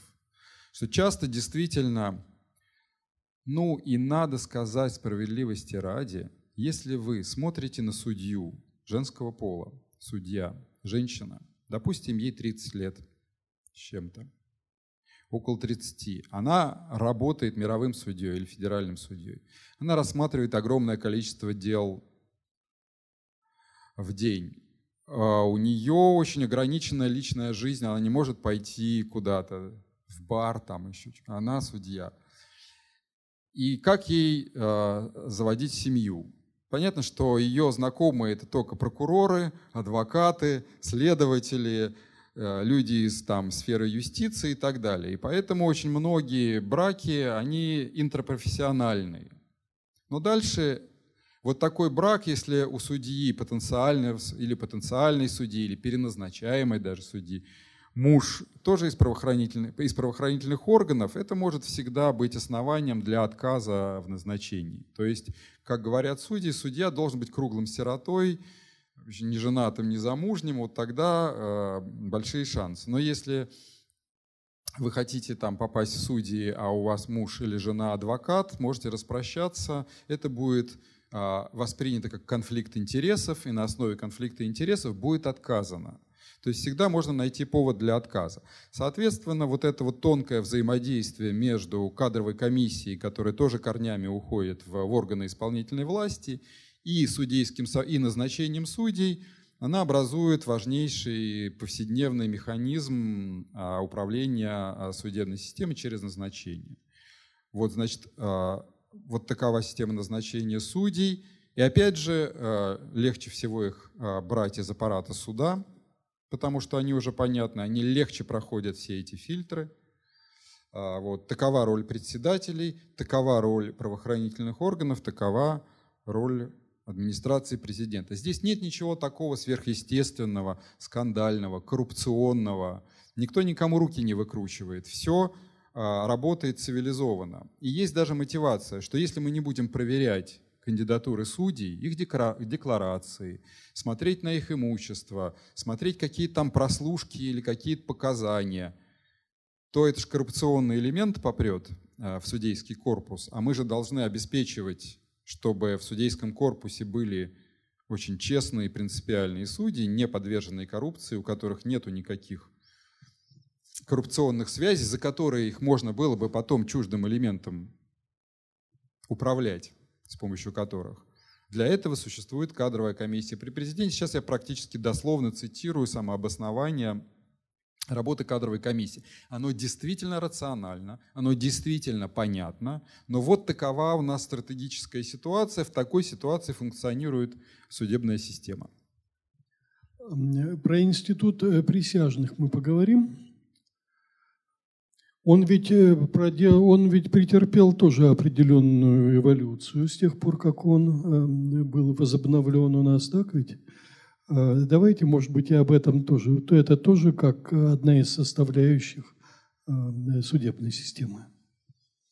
Да. Институт присяжных – это замечательный институт, который вводит в любую судебную систему элемент справедливости. Что есть законность, процедурность, есть профессиональные судьи, да, с юридическим образованием, которые вместе учились с теми, кто потом станет следователями и прокурорами, кто-то станет судьей, кто-то прокурором, кто-то следователем, но у них одна матрица. Либо сначала ты работал прокурором, теперь ты работаешь судьей, соответственно, у тебя есть сложный профессиональный бэкграунд, который, в принципе, немного искажает принцип справедливости в пользу того принципа законности, процедурности, как ты его понимаешь. Институт присяжных, там 12 или 8, как у нас сейчас на районном уровне, он вносит мощнейший элемент, ну что ли, гражданской народной справедливости, рациональности. То есть это люди, которые не являются профессиональными юристами, тем более профессиональными судьями. Это очень важный институт с точки зрения легитимации принятия решения. Присяжные выносят, они не назначают наказание, они выносят вердикт, соответственно, виновен или невиновен. Они рассматривают доказательства. Присяжные — это та аудитория, перед которой должен разыгрываться состязательный судебный процесс. Потому что, значит, если у нас судебный процесс без, у нас, я имею в виду в континентальном праве, а тем более в Российской Федерации, судебный процесс без присяжных — это так называемый инквизиционный судебный процесс, когда, скажем так, от лица государства и от лица публичного интереса в защиту потерпевшего следственные органы собирают все доказательства, то есть обеспечивают инквизицию или дознание, следствие, исследование, собирают все обстоятельства, доказательную базу и, может быть, так называемую, Господи, прости, объективную истину устанавливают. И потом это дело поступает судье, там где-то включается адвокат, тоже на стадии следствия, на стадии судьи, но его доказательства, предоставленные адвокатом, не приобщаются к делу. Ну, то есть это по решению судьи только. И, в общем, процесс является инквизиционным. Судья работает прежде всего с теми материалами, которые собрало следствие. Когда появляются присяжные, появляется гораздо больший элемент состязательности, поскольку присяжные слушают и смотрят речи и доказательства, предъявляемые обвинением и защитой, допросы свидетелей. Они оценивают убедительность доводов той или другой стороны. И появляется, во-первых, состязательный процесс. Во-вторых, они не связаны профессиональными, юридическими, корпоративными, организационными ограничениями, которыми связаны судьи. В-третьих, они являются, ну, как бы носителями, что ли, общечеловеческой рациональности, потому что убедительность или неубедительность доказательств, убедительность или неубедительность там, показаний, как бы справедливость или несправедливость суждений, они, ну, как бы считается, что они, их носителями может являться обычный нормальный человек. Это очень важно. И дальше, до прошлого года сфера действия судов присяжных у нас сужалась. Она была перенесена только на областной уровень. Это значит, что это только особо тяжкие преступления, преступления против... особо тяжкие преступления, из них были исключены, опять же, из подсудности террористической направленности преступления. И сфера действия судов присяжных была предельно узкая. Это десятые доли процента отдел рассматривались присяжные. Но уровень оправданий, порядка 15%, был уровень оправдательных приговоров. И да, хорошая новость для судебной системы в том, что с этого года, вернее, с сентября 2018 года заработали суды присяжных на районном уровне. Это значит тяжкие преступления. Это они, ну, это в основном убийство или причинение тяжких телесных, повлекшие смерть потерпевшего. Заработали суды присяжных на уровне районов в количестве, коллегия в количестве 8 человек для простоты, потому что технически это сложнейшая проблема — найти присяжных. Когда у нас нету культуры, гражданин не понимает, что он, в принципе, гражданский обязан идти и поработать присяжным. Это вот наш гражданский долг, у нас нет такого осознания, поэтому получить согласие, отобрать людей, которые, в принципе, там вменяемые и готовы, сделать для них помещение с отдельным туалетом, с отдельной комнатой, чтобы они не пересекались ни с кем больше и так далее. Это действительно сложная проблема, финансирование в том числе, но надо сказать, что все-таки Верховный суд с этим справился. И вот суды присяжных заработали. Сейчас у нас уровень оправдательных приговоров в судах присяжных 25%. У нас примерно где-то 100 с чем-то дел уже прошло в разных регионах, статистики еще нет. Вот мы прямо с нетерпением ждем, когда судебный департамент, а он должен был бы уже опубликовать статистику за последний квартал 2018 года, судебную статистику, но он еще не опубликовал, и мы наконец увидим, сколько дел было рассмотрено и какие исходы. Но по тем вот сведениям, которые есть там из регионов, это фактически 25% оправданий. Что это значит? Это принципиально другая реальность, принципиально другое отношения, другие стандарты доказывания. Это колоссальная проблема для следствия, потому что следствие сталкивается с тем, что тот способ доказывания, доказывания там, наличия преступления, причастности к преступлению, виновности и так далее, те стандарты, которыми оперируют, абсолютно неубедительны для присяжных. Они сталкиваются с тем, что все-таки адвокаты, которые могут и хотят биться и работать качественно, могут достигать результата. И они сталкиваются просто с тем, что вот человек, который обвиняется в убийстве, и следствие говорит, ну там 120% он, и прокуратура уверена, что вот это... И вдруг его оправдывают в зале суда, присяжный говорит, невиновен или не причастен, или это не убийство, и все. И это, конечно, в нашей ситуации шок. И председатель Следственного комитета уже, так сказать, высказывал публичные претензии к судам присяжных, что они как-то не так работают. Но надо сказать, что председатель Мосгорсуда Ольга Егорова, довольно известный человек, она на самом деле вдруг встала на сторону правосудия, сказав, ну, по смыслу, что теперь это проблема следствия, что следствию надо задуматься о качестве своей работы, раз вот суды присяжных принимают оправдательные приговоры. Это прямо важное, можно сказать, самое главное изменение судебной системы, которое происходит прямо сейчас, расширение подсудности присяжных и развитие, снова восстановление в нашей стране судов присяжных. В принципе, если они будут распространены еще на некоторое количество составов, то это будет еще лучше. Вот. Вы знаете, что интересно? Интересно, вот мне, например, что собой представляет судейское сообщество? Даже я точнее скажу, каковы настроения в судейской среде? Каков процент в нем людей, понимающих порочность системы и того, чем они занимаются? И даже такой вопрос. Каков процент людей... Ну, реально желающих независимости судейской? Ну, спасибо. У меня нет ответа на этот вопрос. Как, собственно, человек, как исследователь, человек, который руководствуется эмпирическими свидетельствами, я ничего не знаю, что происходит в головах у судей. Я ничего не знаю, как они к этому относятся, что они думают. Ну, в смысле...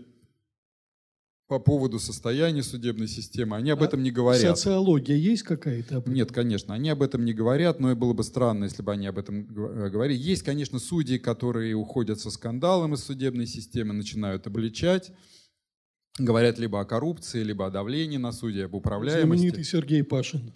В том числе, их довольно много, но всегда есть контраргумент, что это вот судьи, которые сами нечисты на руку, мы их уволили, поэтому они тут, значит, вот нас обвиняют зря. В действительности я постарался показать, что система отбора на должность судьи настолько сложная, сложно устроенная, хорошо контролируемая, что случайные или судьи, у которых есть, так сказать, установка на независимость, автономию, гордое, так сказать, несение мантии судьи, они, как правило, туда не попадают, поэтому туда попадают люди, которые уже заранее адаптировались к судебной системе в качестве секретарей, в качестве помощников, ну, может быть, отчасти в качестве прокуроров, или уже адаптировались. Значит, они уже ее приняли, они уже могут в ней работать, они уже освоили этот стиль работы, и почему, из какой стати они будут недовольны.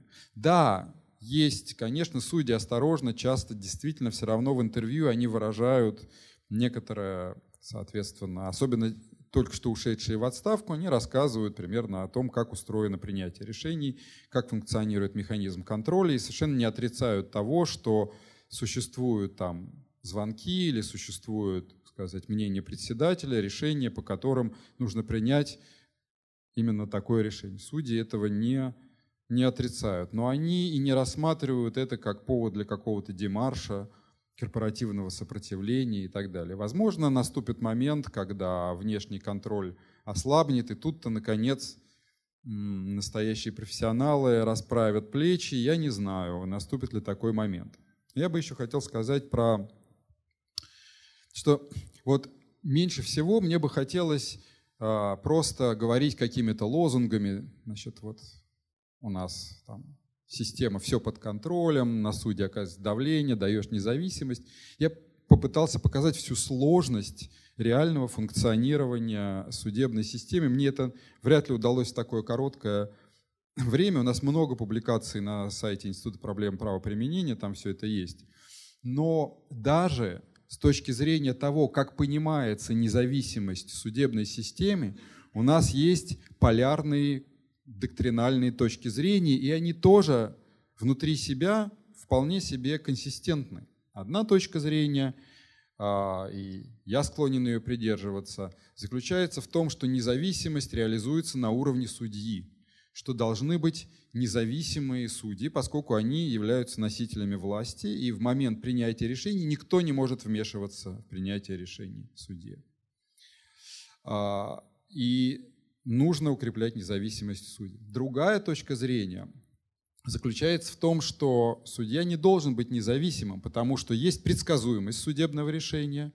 Судебное решение должно быть предсказуемым, то есть оно должно следовать определенной практике.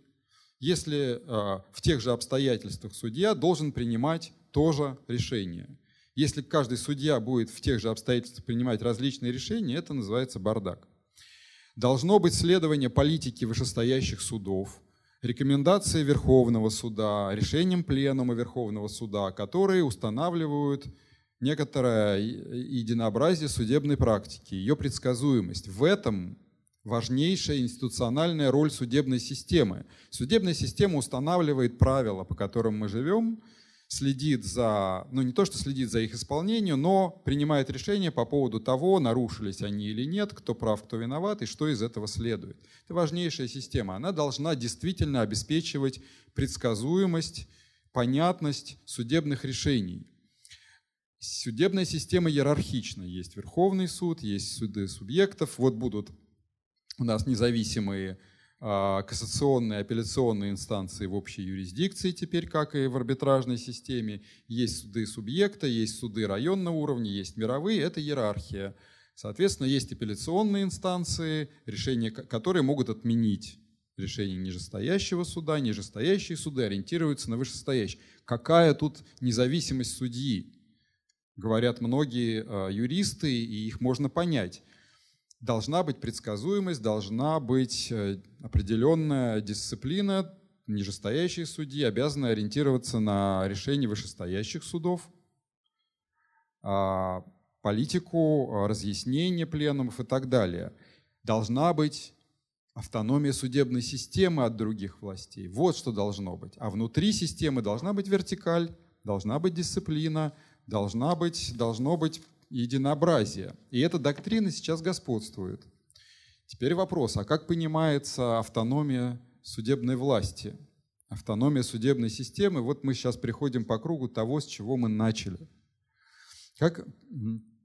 Если мы посмотрим толкование Конституции Российской Федерации, статья 10 о разделении властей, то очень интересно. Там так и написано. Это судьи Конституционного суда написали толкование, комментарий Конституции Российской Федерации. Не надо разделение властей понимать буквально. Власти у нас организационно разделены, но существуют в единстве. И президент присутствует в каждой из властей, объединяя их. Это прям написано. Вот такое толкование. Ни в одной стране, это прям черным по белому написано, принцип Монтескье не применяется буквально. И, следовательно, судебная система, она вроде как отделена, но и она существует в единстве с другими властями. Это что значит? Это значит, что там президент может встречаться, глава исполнительной власти может взаимодействовать с председателем Верховного суда, и это нормально. Что судебная система должна быть ориентирована на государственный и общий интерес, и это нормально. Что, в принципе, при всей самостоятельности есть границы этой самостоятельности, есть единство.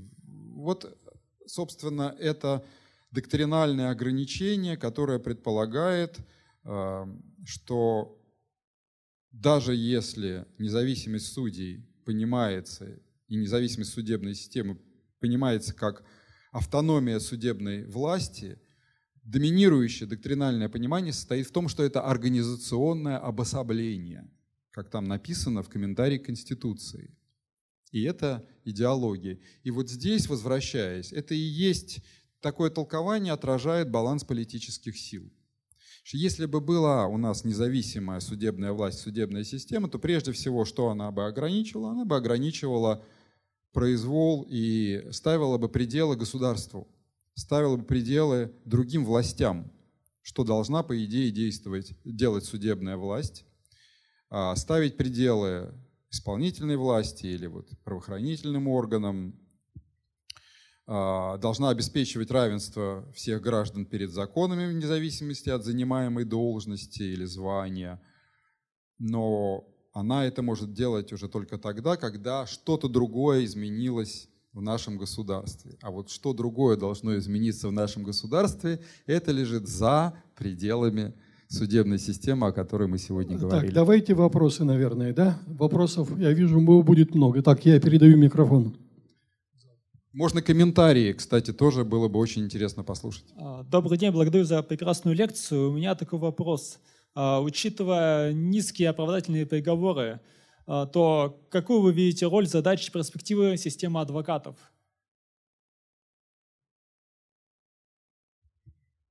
О, да.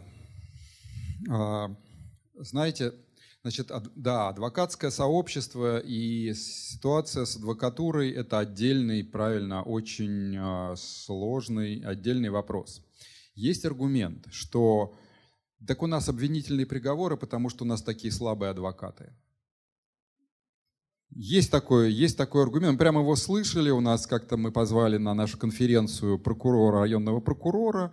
Он нам что-то рассказывал по теме обвинения и оправдания, очень дельно. И он сказал, я очень много ходил в суд, поддерживал обвинение в суде. Но редко встретишь, когда можно с кем-то реально, с адвокатом побороться, поспорить. Они все такие слабые. Они так слабо работают, поэтому и много обвинительных приговоров.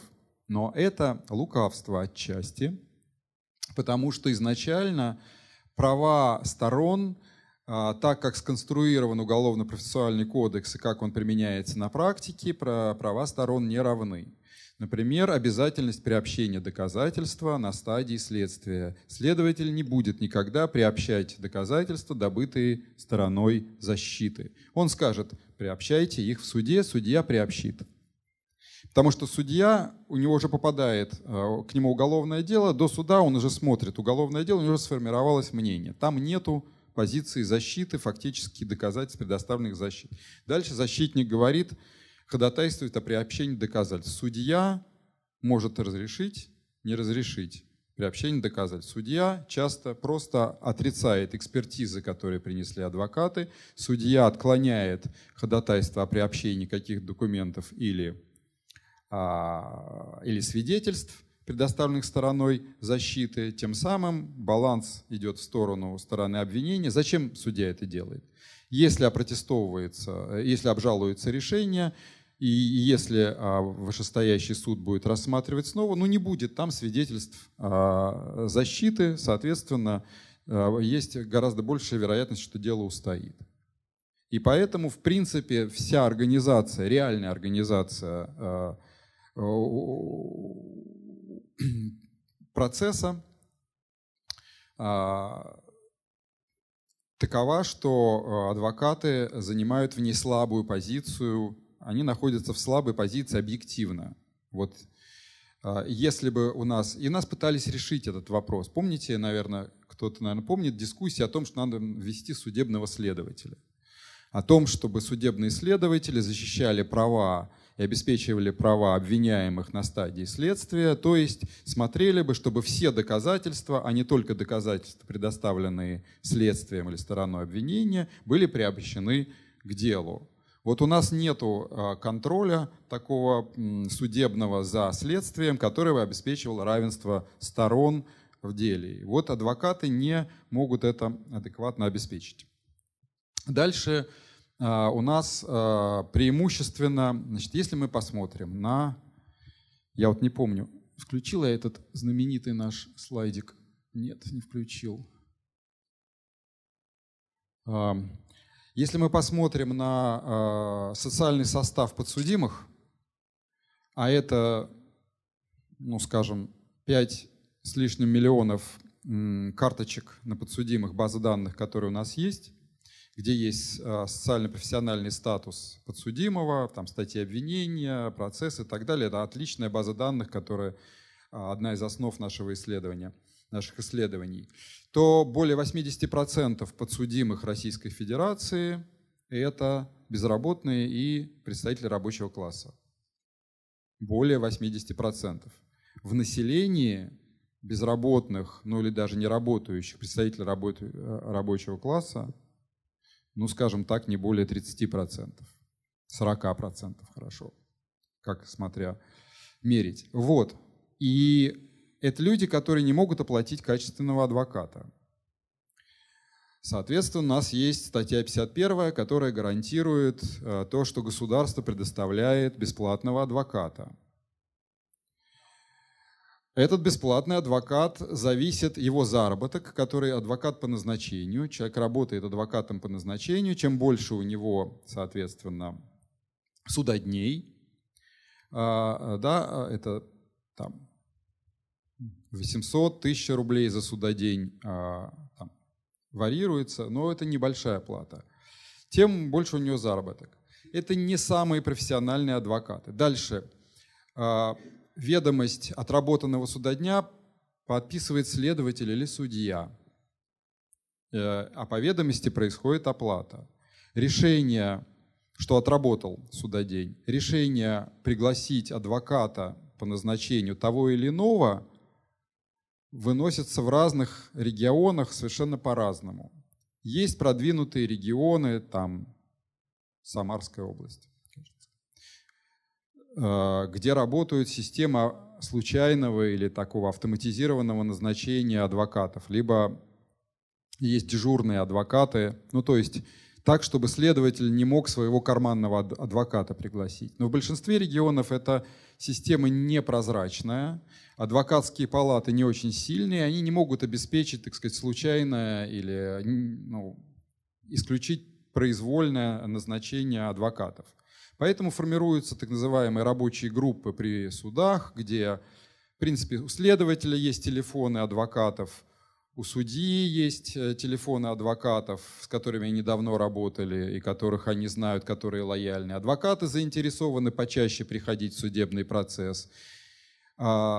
Безработные рабочие, не сильно юридически грамотные, им говорят, сейчас тебе придет адвокат, следователь звонит адвокату, адвокат приходит, права обеспечены. Но что делает такой адвокат? Он его склоняет к тому, чтобы в упрощенном порядке рассматривать дело. Признай вину, согласись на особый порядок, получишь как-то скощуху, грубо говоря, не выше 2/3 от максимума, побыстрее выйдешь из предварительного заключения, там получишь условный срок и так далее. У нас 62 примерно процента дел идет в особом порядке без рассмотрения доказательств по существу.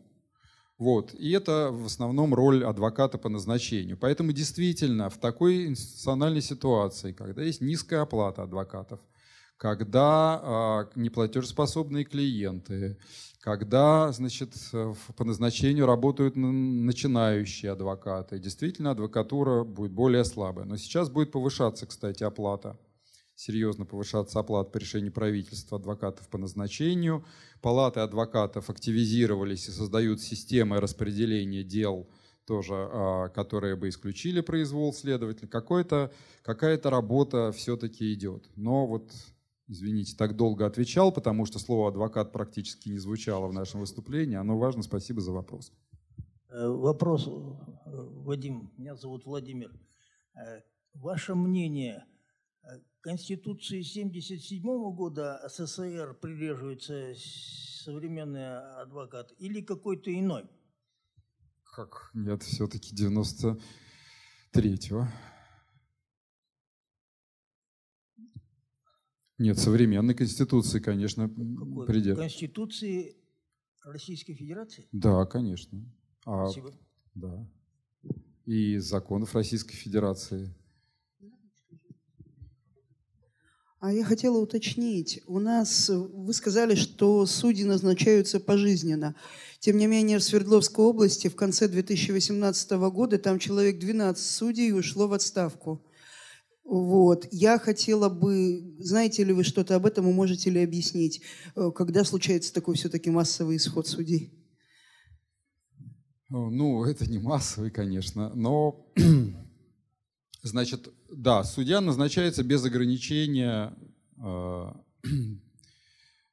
по сроку. Судья может выйти в отставку по собственному желанию, получить полное обеспечение сохранения той зарплаты, которая была. Зависит от той должности, с которой, от того квалификационного класса, с которого судья уходит в отставку. Вот. Дальше, но тем не менее есть, естественно, механизм дисциплинарной ответственности, замечания, предупреждения, лишения полномочий. То есть решением квалификационной коллегии судей судья может быть лишен полномочий, привлечен к дисциплинарной ответственности. Он может быть или она привлечены к дисциплинарной ответственности, если под уголовным делом по обвинению в тяжком доказано тяжкое, ну, в смысле, доказано уголовное преступление, либо грубые систематические нарушения, за грубые систематические нарушения вот в судебном процессе, либо поступки, несовместимые с высоким статусом судьи. И дальше начинается вот уже рассмотрение дисциплинарная комиссия в коллегии формирует, так сказать, некоторый файл, где говорится, вот такая-то судья, значит, вывесила в ВКонтакте 10 фотографий в купальнике, там танцующая на столе с бутылкой водки и так далее, несовместимо с высоким статусом судьи. Это, ну, это реальные случаи. Судьи все-таки бывают там молодые девушки. Ну, так получилось. Или кто-то выложил. И действительно увольняют. Бывают случаи. Вот недавно был, вот, наверное, на него вы ссылаетесь. Там 4, по-моему, судьи. Практически вся коллегия судей ушла в отставку. Но там практически доказано обвинение в коррупции за оправдание сотрудника правоохранительного органа, который совершил должностное преступление. Ну и они, видимо, ушли в отставку, потому что если все равно против них возбудят уголовное дело и докажут, им придется уйти. Но, как правило, механизм дисциплинарной ответственности, он тоже работает в качестве ограничителя независимости судей.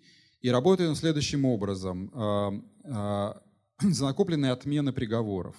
То есть если у данного судьи более или менее часто возникают отмены приговоров вышестоящим судьей или нарушение процессуальных сроков, то вот эти материалы, да, свидетельствуют там о грубых нарушениях или о недостаточном профессионализме, то это может составить, так сказать, кейс для дисциплинарной комиссии и для квалифколлегии. Соответственно, дальше вот этот механизм отмен приговоров, а оправдательный приговор всегда обжалуется прокуратурой, всегда обжалуется. Следовательно, есть риск того, что он будет отменен вышестоящим судом, и часто отменяются. Оправдательные приговоры в 3 раза чаще отменяются, чем обвинительные приговоры. Поэтому судья еще раз 10 раз подумает, выносить ли оправдательный приговор, зная, что потом это будет дело оспорено, обжаловано, рассмотрено и более высокая вероятность отмены. Судьи тоже понимают что-то в теории вероятности, хотя не математические, а практические, но тем не менее. Это тоже один из ограничителей. Несколько отмен вынесения на дисциплинарную на квалифколлегию. Дальше будет там замечание, предупреждение, еще отмены, уже может быть поставлен вопрос о лишении полномочий. Ну, примерно 400 дисциплинарных мер в год, 24 тысячи судей. 24 тысячи примерно судей у нас, там 7650 примерно мировых, 14 тысяч районного уровня, еще 5 тысяч субъектового уровня и 4,5 тысячи арбитражных судей. Вот. А в принципе там 10-15, ну, не больше 10 судей, 10-15 судей, может быть, лишают полномочий каждый год. Но не нужно массово лишать полномочий, важно, чтобы существовал механизм этот лишения полномочий дисциплинарной ответственности. И, кстати, вот вы мне даете повод вернуться к первому вопросу, а что же мы предлагали? Вот, наверное, кто-то меня спросит, ну и вот как же жить со всем этим, что можно предложить здесь? И вот здесь вот мы предлагали две меры, и они, кстати, одна из них принята, вторую мы надеемся, что она будет принята, когда мы ее доработаем. Вот по поводу дисциплинарной ответственности. Вот сейчас была до сего времени, а вступит это в действие уже скоро. Вот не могу сказать, либо уже с этого года вступила, либо там вступит с сентября. Раньше у нас было замечание, предупреждение, а потом лишение полномочий. Три меры дисциплинарной ответственности. Ну, грубо говоря, замечание, предупреждение, а потом сразу расстрел. И мы предложили ввести еще промежуточную меру. Чем больше промежуточных мер вы введете, тем меньше у вас вероятности того, что будут манипулировать такой дисциплинарной мерой. За всю. Но они могут быть, да, они могут быть сняты. Тут я не могу вам точно сказать. Но мы предложили ввести такую меру, как понижение в квалификационном классе. И вот пока все меры не будут исчерпаны более мягкие, нельзя прибегнуть к более жесткой. В принципе, это такая не сильно, что прям радикальная мера, но она несколько облегчает и дифференцирует механизм дисциплинарной ответственности. Это раз. Во-вторых, что мы предлагали, что судью можно лишить полномочий только за... ну, как сейчас существует, только за уголовное преступление или за проступки вне процесса. Ну, грубо говоря, действительно, нарушение судейской этики, там, я не знаю, там, ну, плохо себя ведет в быту. А за нарушение в процессе, вот именно в процессе, нельзя лишить полномочия. Применяет другие любые меры, но за решение, которое ты принял, судья не должен страдать. Потому что если судью можно снять за решение, которое он принял, это и есть сильное ограничение независимости судьи сразу. Собственно, мы предложили формулировки, которые бы, допустим, позволяли бы различать ошибку от... ошибку судьи, потому что все судьи допускают ошибки, эти вышестоящие суды, они затем и есть, чтобы исправлять ошибки, которые допустили судьи. Но для того, чтобы прибегнуть к дисциплинарной ответственности, нужно понимать, что судья совершил заведомо сознательное дисциплинарное нарушение, а не ошибку. И вот здесь вот нужно именно отграничить ошибку от нарушения, чтобы за решение судьи, за ошибки нельзя было лишить полномочий. Вот эти предложения, они есть, они будут доработаны, возможно, они тоже ослабят вот этот иерархический механизм, который также контролирует независимость судей через наложение дисциплинарной ответственности. Так, у меня два вопроса. Первый вопрос. Какие меры необходимы для того, чтобы... перестал существовать инквизиционный процесс и стал процесс состязательный, какие законодательные меры. И второй момент, вот вы упомянули советскую систему назначения судей и сегодняшнюю. Был промежуточный вариант, когда судьи назначали региональные советы. То есть это с 90 по 93 год. Как вы оцениваете практику в целом по России? Вот ту практику? Или вы такие исследования не проводили? Сразу скажу, да, тут я ну, не хотел бы спекулировать, потому что у меня нет данных или фактов, на чем я мог бы основать свое суждение. Поэтому это была ситуация такая весьма нестандартная, когда многие уходили с судейской должности, никто не хотел идти на судейские должности, потому что время было сложное, и на самом деле судебная система не работала. Оценить не могу, ну никак не могу оценить. Но это была временная мера, да, была такая, был такой период. Вот. А по поводу того, чтобы перейти от инквизиционного к состязательному, никак. Ну никак. Нужно устранить такой институт, как возбуждение уголовного дела и само уголовное дело. Ну я не знаю, что нужно, чтобы свершилось, чтобы вообще... уголовное дело можно было бы... Потому что вот инквизиционное — это когда наполняется уголовное дело, когда есть инквизитор, то есть нужно независимые следственные органы упразднить. Что такое состязательный процесс? Это когда вот в процесс выходит, с одной стороны, сторона обвинения, у него свои свидетели, свой файл с доказательствами, и сторона защиты, свои свидетели, свой файл. Судья, ну, он может предварительно заслушать обе стороны, но фактически у него нету такого, как у нас, что уголовное дело поступило в суд. Все, оно есть у судьи, судья уже знает материалы, ознакомлен с материалами уголовного дела. И, соответственно, две стороны состязаются по поводу того, чьи доводы будут то, что называется beyond reasonable doubt, то есть за пределами разумного сомнения. Не то, что объективная истина, а просто ваши аргументы сомнительные, но ваши еще более сомнительны. Значит, я выбираю те, которые просто менее сомнительны.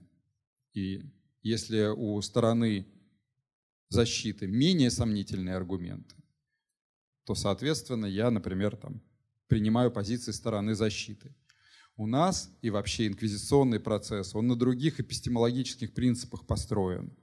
То есть в идеале это достижение, как любит говорить господин Бастрыкин, он бы очень хотел ввести в Уголовный кодекс понятие объективной истины. Все. Следствие должно установить просто объективную истину всеми доступными методами, и нету там никакой состязательности. Тогда оправдательных приговоров должно быть 0, потому что установлена объективная истина, а как же еще? И нету состязательности, но есть, конечно, сторона защиты, которая может опровергать, но, в общем, следствие, как говорит, мы передаем только в суд только те дела, ну, где есть вообще стопроцентная доказательная база, а по остальные мы прекращаем где-то. Но это 1% прекращенных дел на следствии.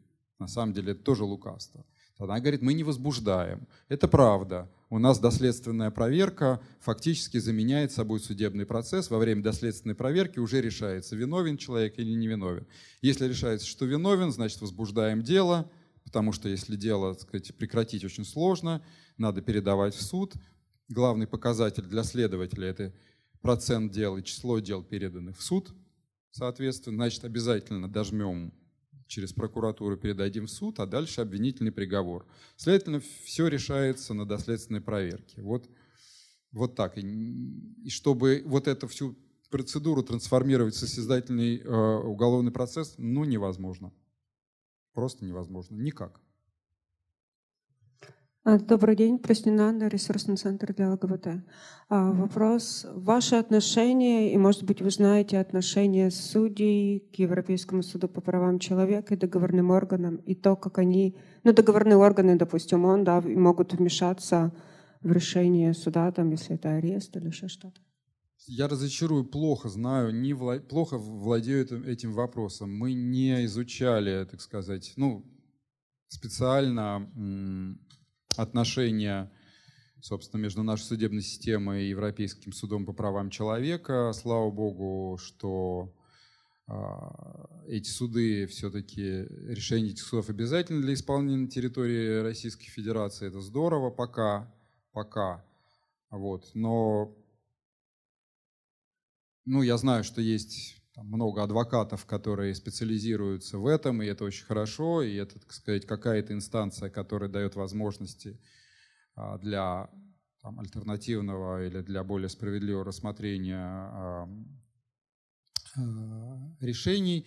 Пока Российская Федерация платит штрафы, ну, наверное, но я не знаю, я бы сказал, что, скорее всего, вот у судей должно быть гораздо более негативное отношение к судам присяжных, потому что напряжение между профессиональными и непрофессиональными судьями было всегда.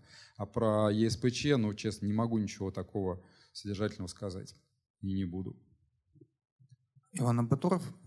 У меня сразу две небольших ремарки. Первое, но я считаю, что вы несколько преувеличиваете в истории значение коронного суда, потому что подавляющее большинство дел в монархиях, в феодальных монархиях решалось вовсе не коронным судом, а, собственно, выборными местными органами, до которых короне было просто не было дела. Корона брала только наиболее значимые для нее процессы.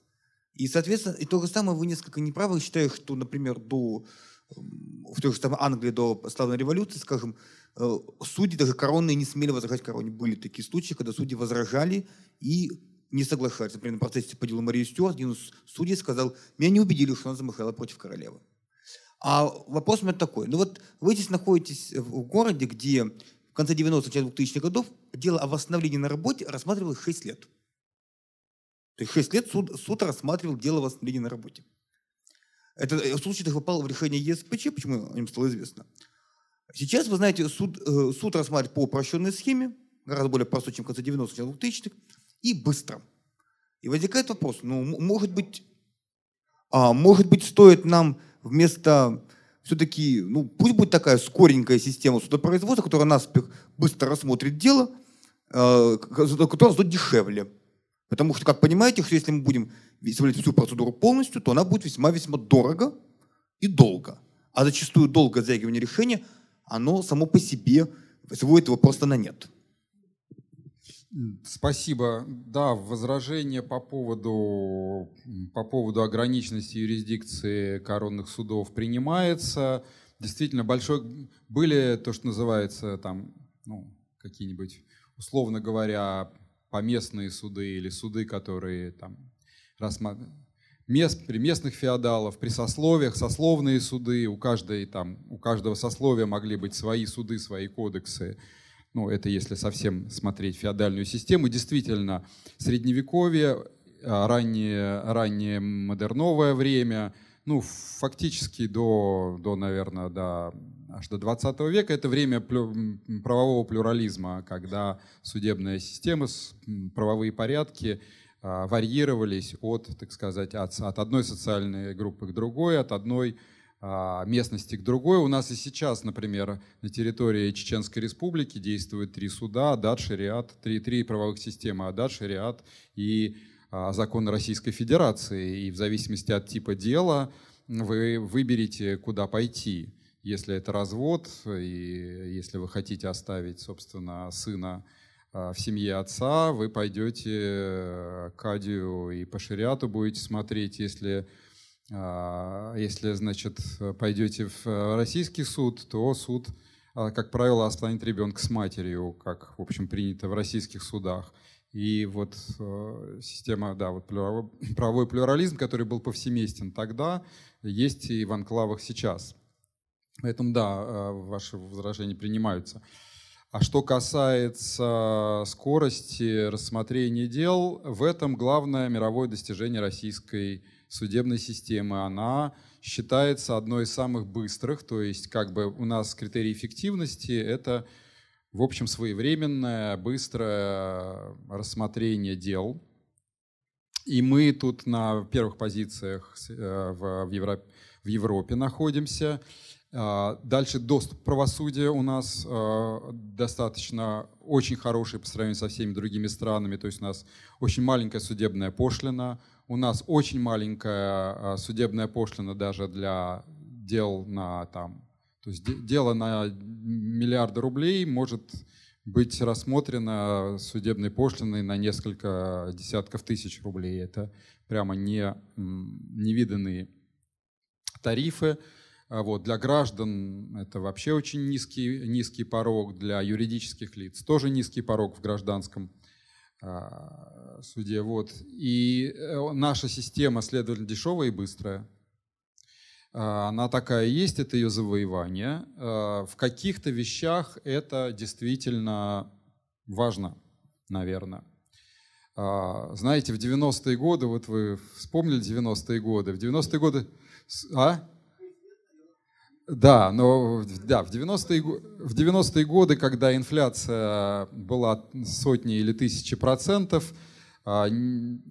дела о долговых обязательствах не имело смысла рассматривать в суде, они рассматривались там больше года, там несколько лет, более половины дел рассматривались больше года. При такой инфляции вообще не имело смысла пользоваться судебной системой. Поэтому тогда скорость правосудия стала восприниматься как некая очень важная переменная именно в 90-е годы. Потом это стало прямо одной из KPI судебной системы и реализовалось. Потому что у нас есть жесткие процессуальные сроки. Если ты не укладываешься в жесткие процессуальные сроки по гражданским делам, то, в принципе, это дело председателя. Председатель, опять же, может принять какие-то меры воздействия. В уголовном судопроизводстве нет таких сроков. Но, опять же, если человек сидит под арестом, да, то в СИЗО... Вот, то, конечно, условия содержания в СИЗО гораздо хуже, более, так сказать, там больше стресса, условия хуже, чем даже если ты там в какой-нибудь колонии общего режима попал, вот, то, соответственно, чем быстрее будет рассмотрено дело, тем лучше, а, что называется, от тебя зависит, как быстрее ты признаешься, так быстро и вынесет приговор. Поэтому, собственно, вся эта система, которая основана на том, что суды удовлетворяют 92% запроса правоохранительных органов на досудебный арест. Да, по новому Уголовно-процессуальному кодексу, который вступил в действие в 2002 году, эта власть, это полномочия были переданы судам. Раньше это делала прокуратура. Вот по нашим данным, где-то прокуратура 83-85% запросов удовлетворяла суды, больше... Вот больше 90% удовлетворяют. Это еще один показатель, я забыл о нем сказать, отсутствие независимости судей. А запросы на проведение мероприятий, которые нарушают конституционные права граждан, то есть прослушивание, обыски и так далее, там вообще 98-99% суды удовлетворяют. И этот процент все время тоже растет. Вот, поэтому, ну что я могу сказать? Да, сроки у нас соблюдаются. Вот, по крайней мере, в общей юрисдикции. Ну, в арбитражной системе там сроки другие, там год — это быстро. Друзья, мы общаемся уже 2 часа. Я вынужден спросить, я знаю, что есть еще вопросы. Должны ли мы сделать какой-то перерыв? Или... Как вы скажете, я готов, собственно, работать... Столько, сколько нужно. Продолжаем. Не работать, вернее, а разговаривать столько, сколько нужно, ничего. Добрый вечер. Касательно быстроты сроков я бы хотел добавить, да, что ведь существует институт судебного приказа, когда там буквально за неделю, за месяц ты уже получишь исполнительный документ и сможешь... Да, или упрощенные порядки, которые везде... До 500 тысяч. До 500 тысяч. Ну да, существенно. Так вот, и вопрос-то, собственно, в чем? Объясните, пожалуйста, как суд может быть независимым и независимым от кого или чего, когда он по своей сути носит прикладной характер. Ведь его решение должно быть законным, то есть основано на законе, принятом законодательным органом власти, на исполнительных органах власти. Вот... Такой вопрос. То есть, если он уже ограничен этими рамками. Отлично. Да. Ну, давайте. И я закончу. И вот в противном случае, вернее, даже не в противном случае, когда он ограничен этими... В общем, да. Он должен принять законное решение. В противном случае вот все 99% обвинительных решений, они получаются, по вашему мнению, незаконными? Такой вопрос. Ну, вообще-то судья руководствуется законом и внутренним усмотрением. Допустим, давайте возьмем, это не гипотетический совершенно пример из реальной жизни, таких приговоров мы видели, читали очень много, и вот скоро они прозвучат снова и снова и снова. Допустим, вы банк или какая-то компания финансовая, я взял у вас кредит. Я этот кредит, это компания, я, допустим, единоличный исполнительный орган этой компании, моя компания взяла кредит большой, потом ухудшилась конъюнктура, что-то произошло, в общем, мы не рассчитали риски, я не могу вернуть кредит. И дальше вы обращаетесь в правоохранительные органы и говорите, что давайте, надо возбудить уголовное. Или правоохранительные органы сами находят как-то этот кейс и говорят, что нет, фирма Волков & Ко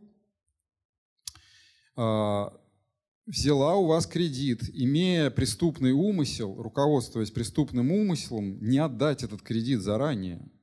То есть это был состав мошенничества. Причем не Волков отдельно, а у него был еще заместитель, финансовый директор, два заместителя, финансовый директор, то есть действуя в составе преступной группы, руководствуясь преступным умыслом, ввел в заблуждение, как вас зовут? Айгизар. Айгизара, банк Айгизар энд Ко, похитил мошенническим способом 25 миллиардов рублей. Тем самым, соответственно, ему предъявлено обвинение по статье 159, часть 3, хищение мошенническим способом, мошенничество в особо крупном размере в составе, соответственно, организованной группы, этих миллиардов рублей. Хотя на самом деле это просто предпринимательская деятельность. То есть любой тот, кто берет кредит, он, в принципе, потенциально уже организованная группа, естественно, потому что вся экономическая деятельность, она ведется в составе некоторой организации, если вы не ИП, там есть риски, соответственно, эти риски трудно оценить всегда, но, что делается? Делается объективное вменение, то есть Следственный комитет или следователи, они обычно... Это преподают в суде как преступный умысел, который был заранее.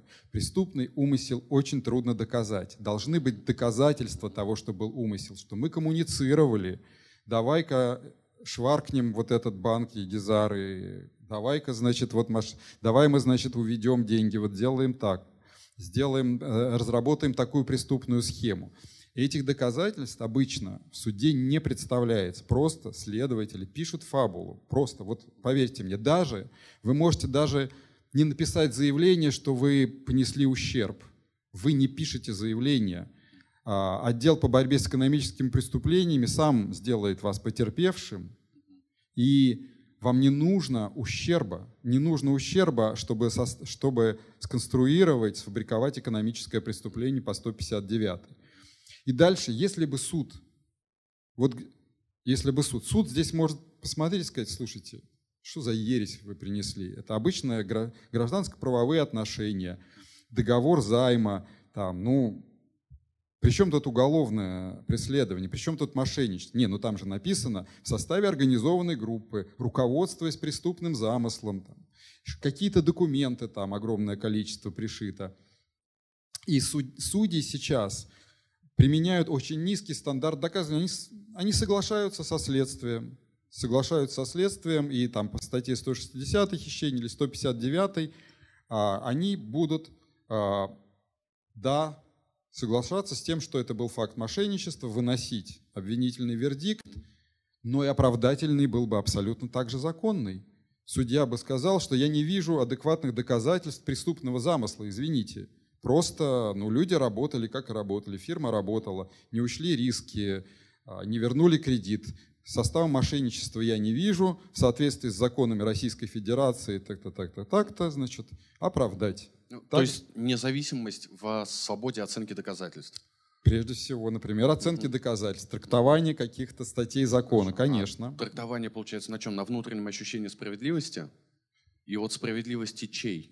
Нет, стандарты оценивания доказательств, прежде всего, стандарты, предъявляемые к качеству работы следствия, к показаниям свидетелей. Как оценивать показания свидетелей, показания участников? Они говорят, мы занимались нормальной экономической деятельностью, что мы делали, наши документы, риски, которые, почему мы не смогли кредит вернуть. судья может сказать, ну нет, это вы все сфабриковали, на самом-то деле у вас был замысел. Или судья может сказать, да, я тут вообще не вижу, вообще состава преступления никакого нет, до свидания. И должен так сказать. Там, где вот в Казахстане, если есть хоть один гражданско-правовой документ, все, пожалуйста, это самое, гражданский процесс, никаких уголовных дел. У нас уголовные дела — это инструмент решения споров в бизнесе, к сожалению. И вот вы услышите, вот вчера арестовали бывшего федерального министра, ему предъявляет 159-я часть 4, потому что он был, да, должностным лицом в группе, в особо крупном и должностным лицом, но ему 210-я предъявлена статья, то есть организация преступного сообщества. То есть если вы создаете какую-то фирму, то будьте бдительны, потому что, может быть, вы не знаете, вы на самом-то деле создаете преступное сообщество. А зачем 210-я? А потому что 159-я в сфере предпринимательской деятельности не позволяет арестовать человека до суда. А 210-я, если предъявлено преступное сообщество, легко позволяет. Поэтому сейчас началась новая практика после так называемой гуманизации Уголовного кодекса, что предпринимателей типа нельзя заключать под стражу, если статья экономическая в сфере предпринимательской деятельности.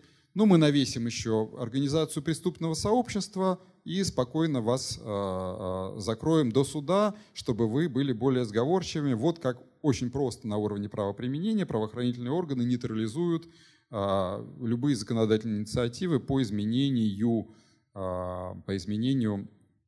да, законодательства. Вот почему, соответственно, правоприменение, политический баланс сил важен.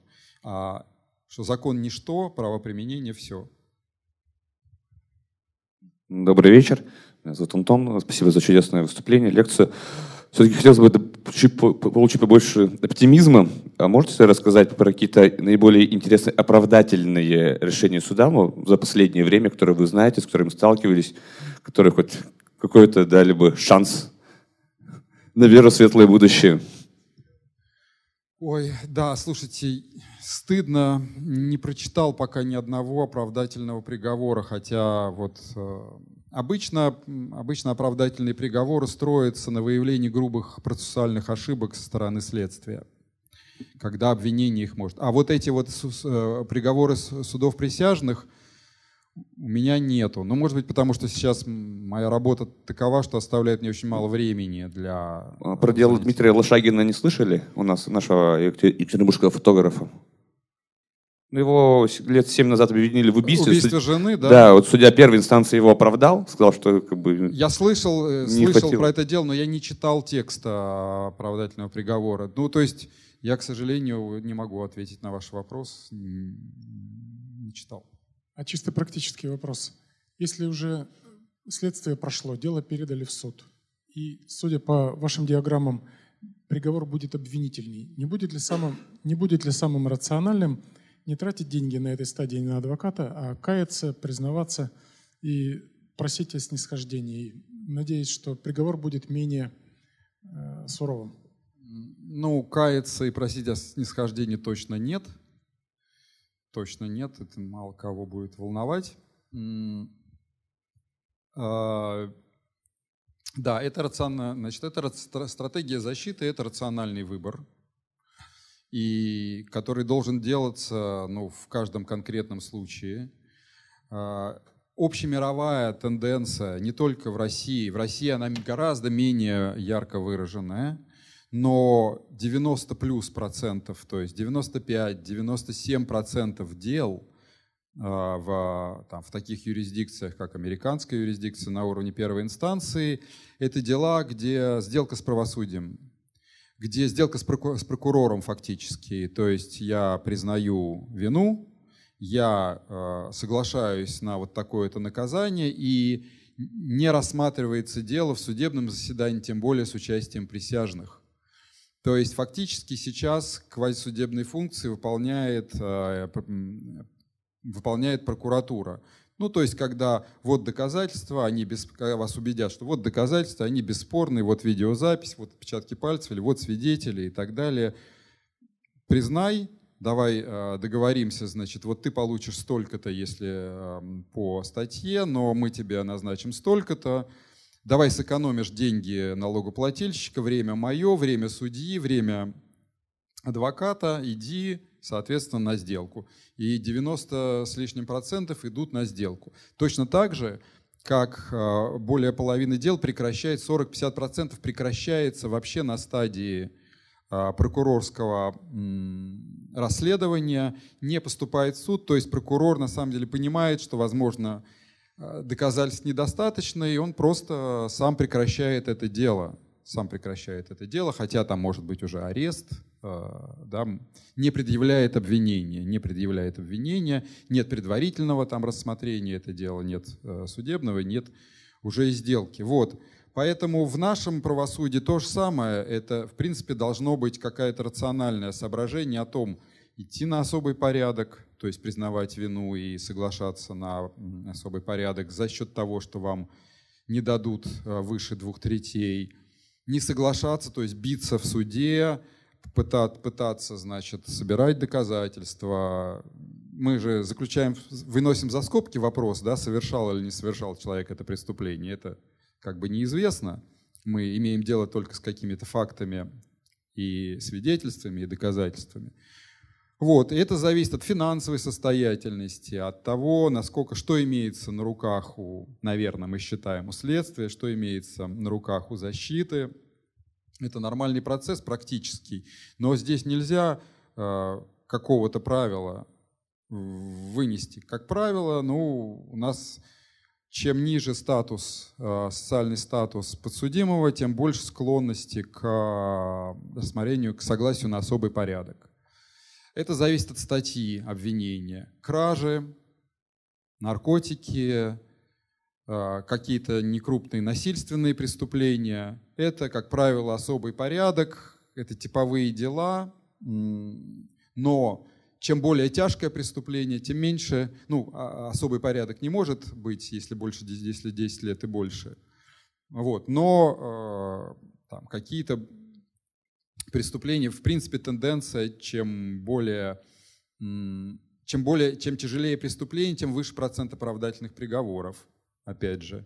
Потому что и судья внимательно смотрит, защита будет сильнее работать, человек будет сопротивляться. Потому что, ну, как говорит адвокат или следователь, ну давай признайся, получишь ты свои там 2 года условно, или 1,5 за кражу условно, ну и все.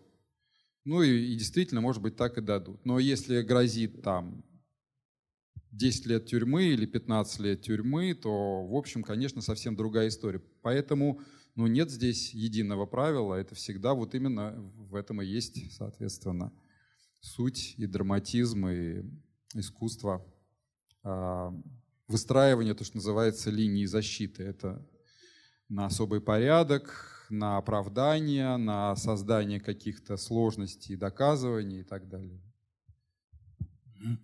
Можно 2 вопроса? Первый вопрос. Как вы относитесь к той идеологии, которая лежит в основе работы Института памяти в Польше?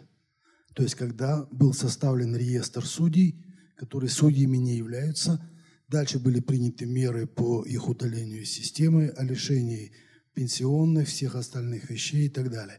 Что-то подобное у нас высказывает Ходорковский, который предлагает подобные вещи сделать, и что это может влиять в том числе на поведение судей. И второй вопрос. Опыт судебной реформы в Грузии, если вы его знаете. Я не знаю, что в Грузии была именно судебная. Я знаю, что была реформа полиции. Это да.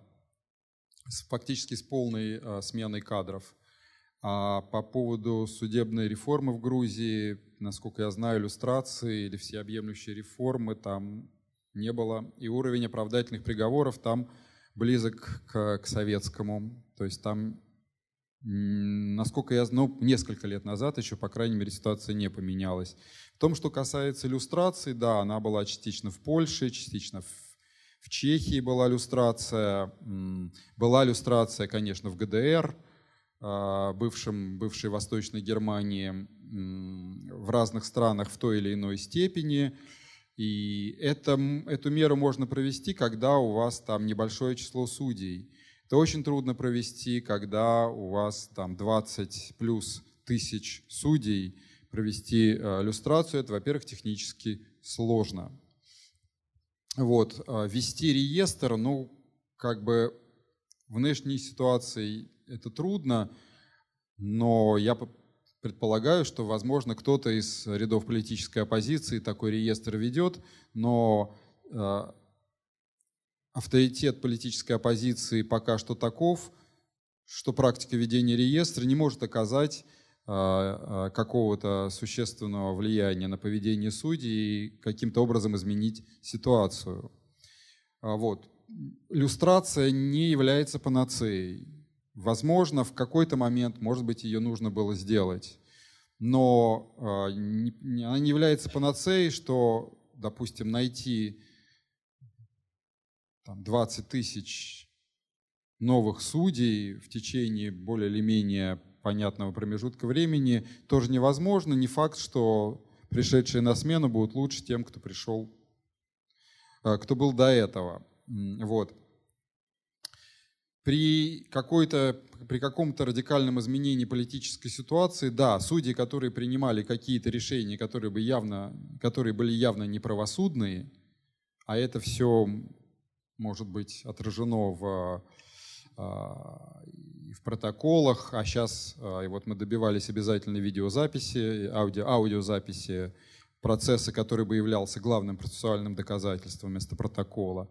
Вот. Все это есть, память-то осталась, и все судьи, которые принимали неправосудные решения, они все есть, так что потенциально-то это всегда провести можно. Другое дело, что системная мера реформы судебной системы как иллюстрация, не факт, что она достигнет своего результата. Что бы я сделал, это точно поменял председательский корпус. Председательский корпус и прежде всего судей субъектового суда. Это не так много. Вот. И здесь можно, конечно, найти некоторое количество авторитетных юристов из адвокатуры, из корпоративного сектора, пользующихся уважением профессионального сообщества, которые могли бы, собственно, занять эту должность. Но это вопрос уже не технический, не юридический, а сугубо политический.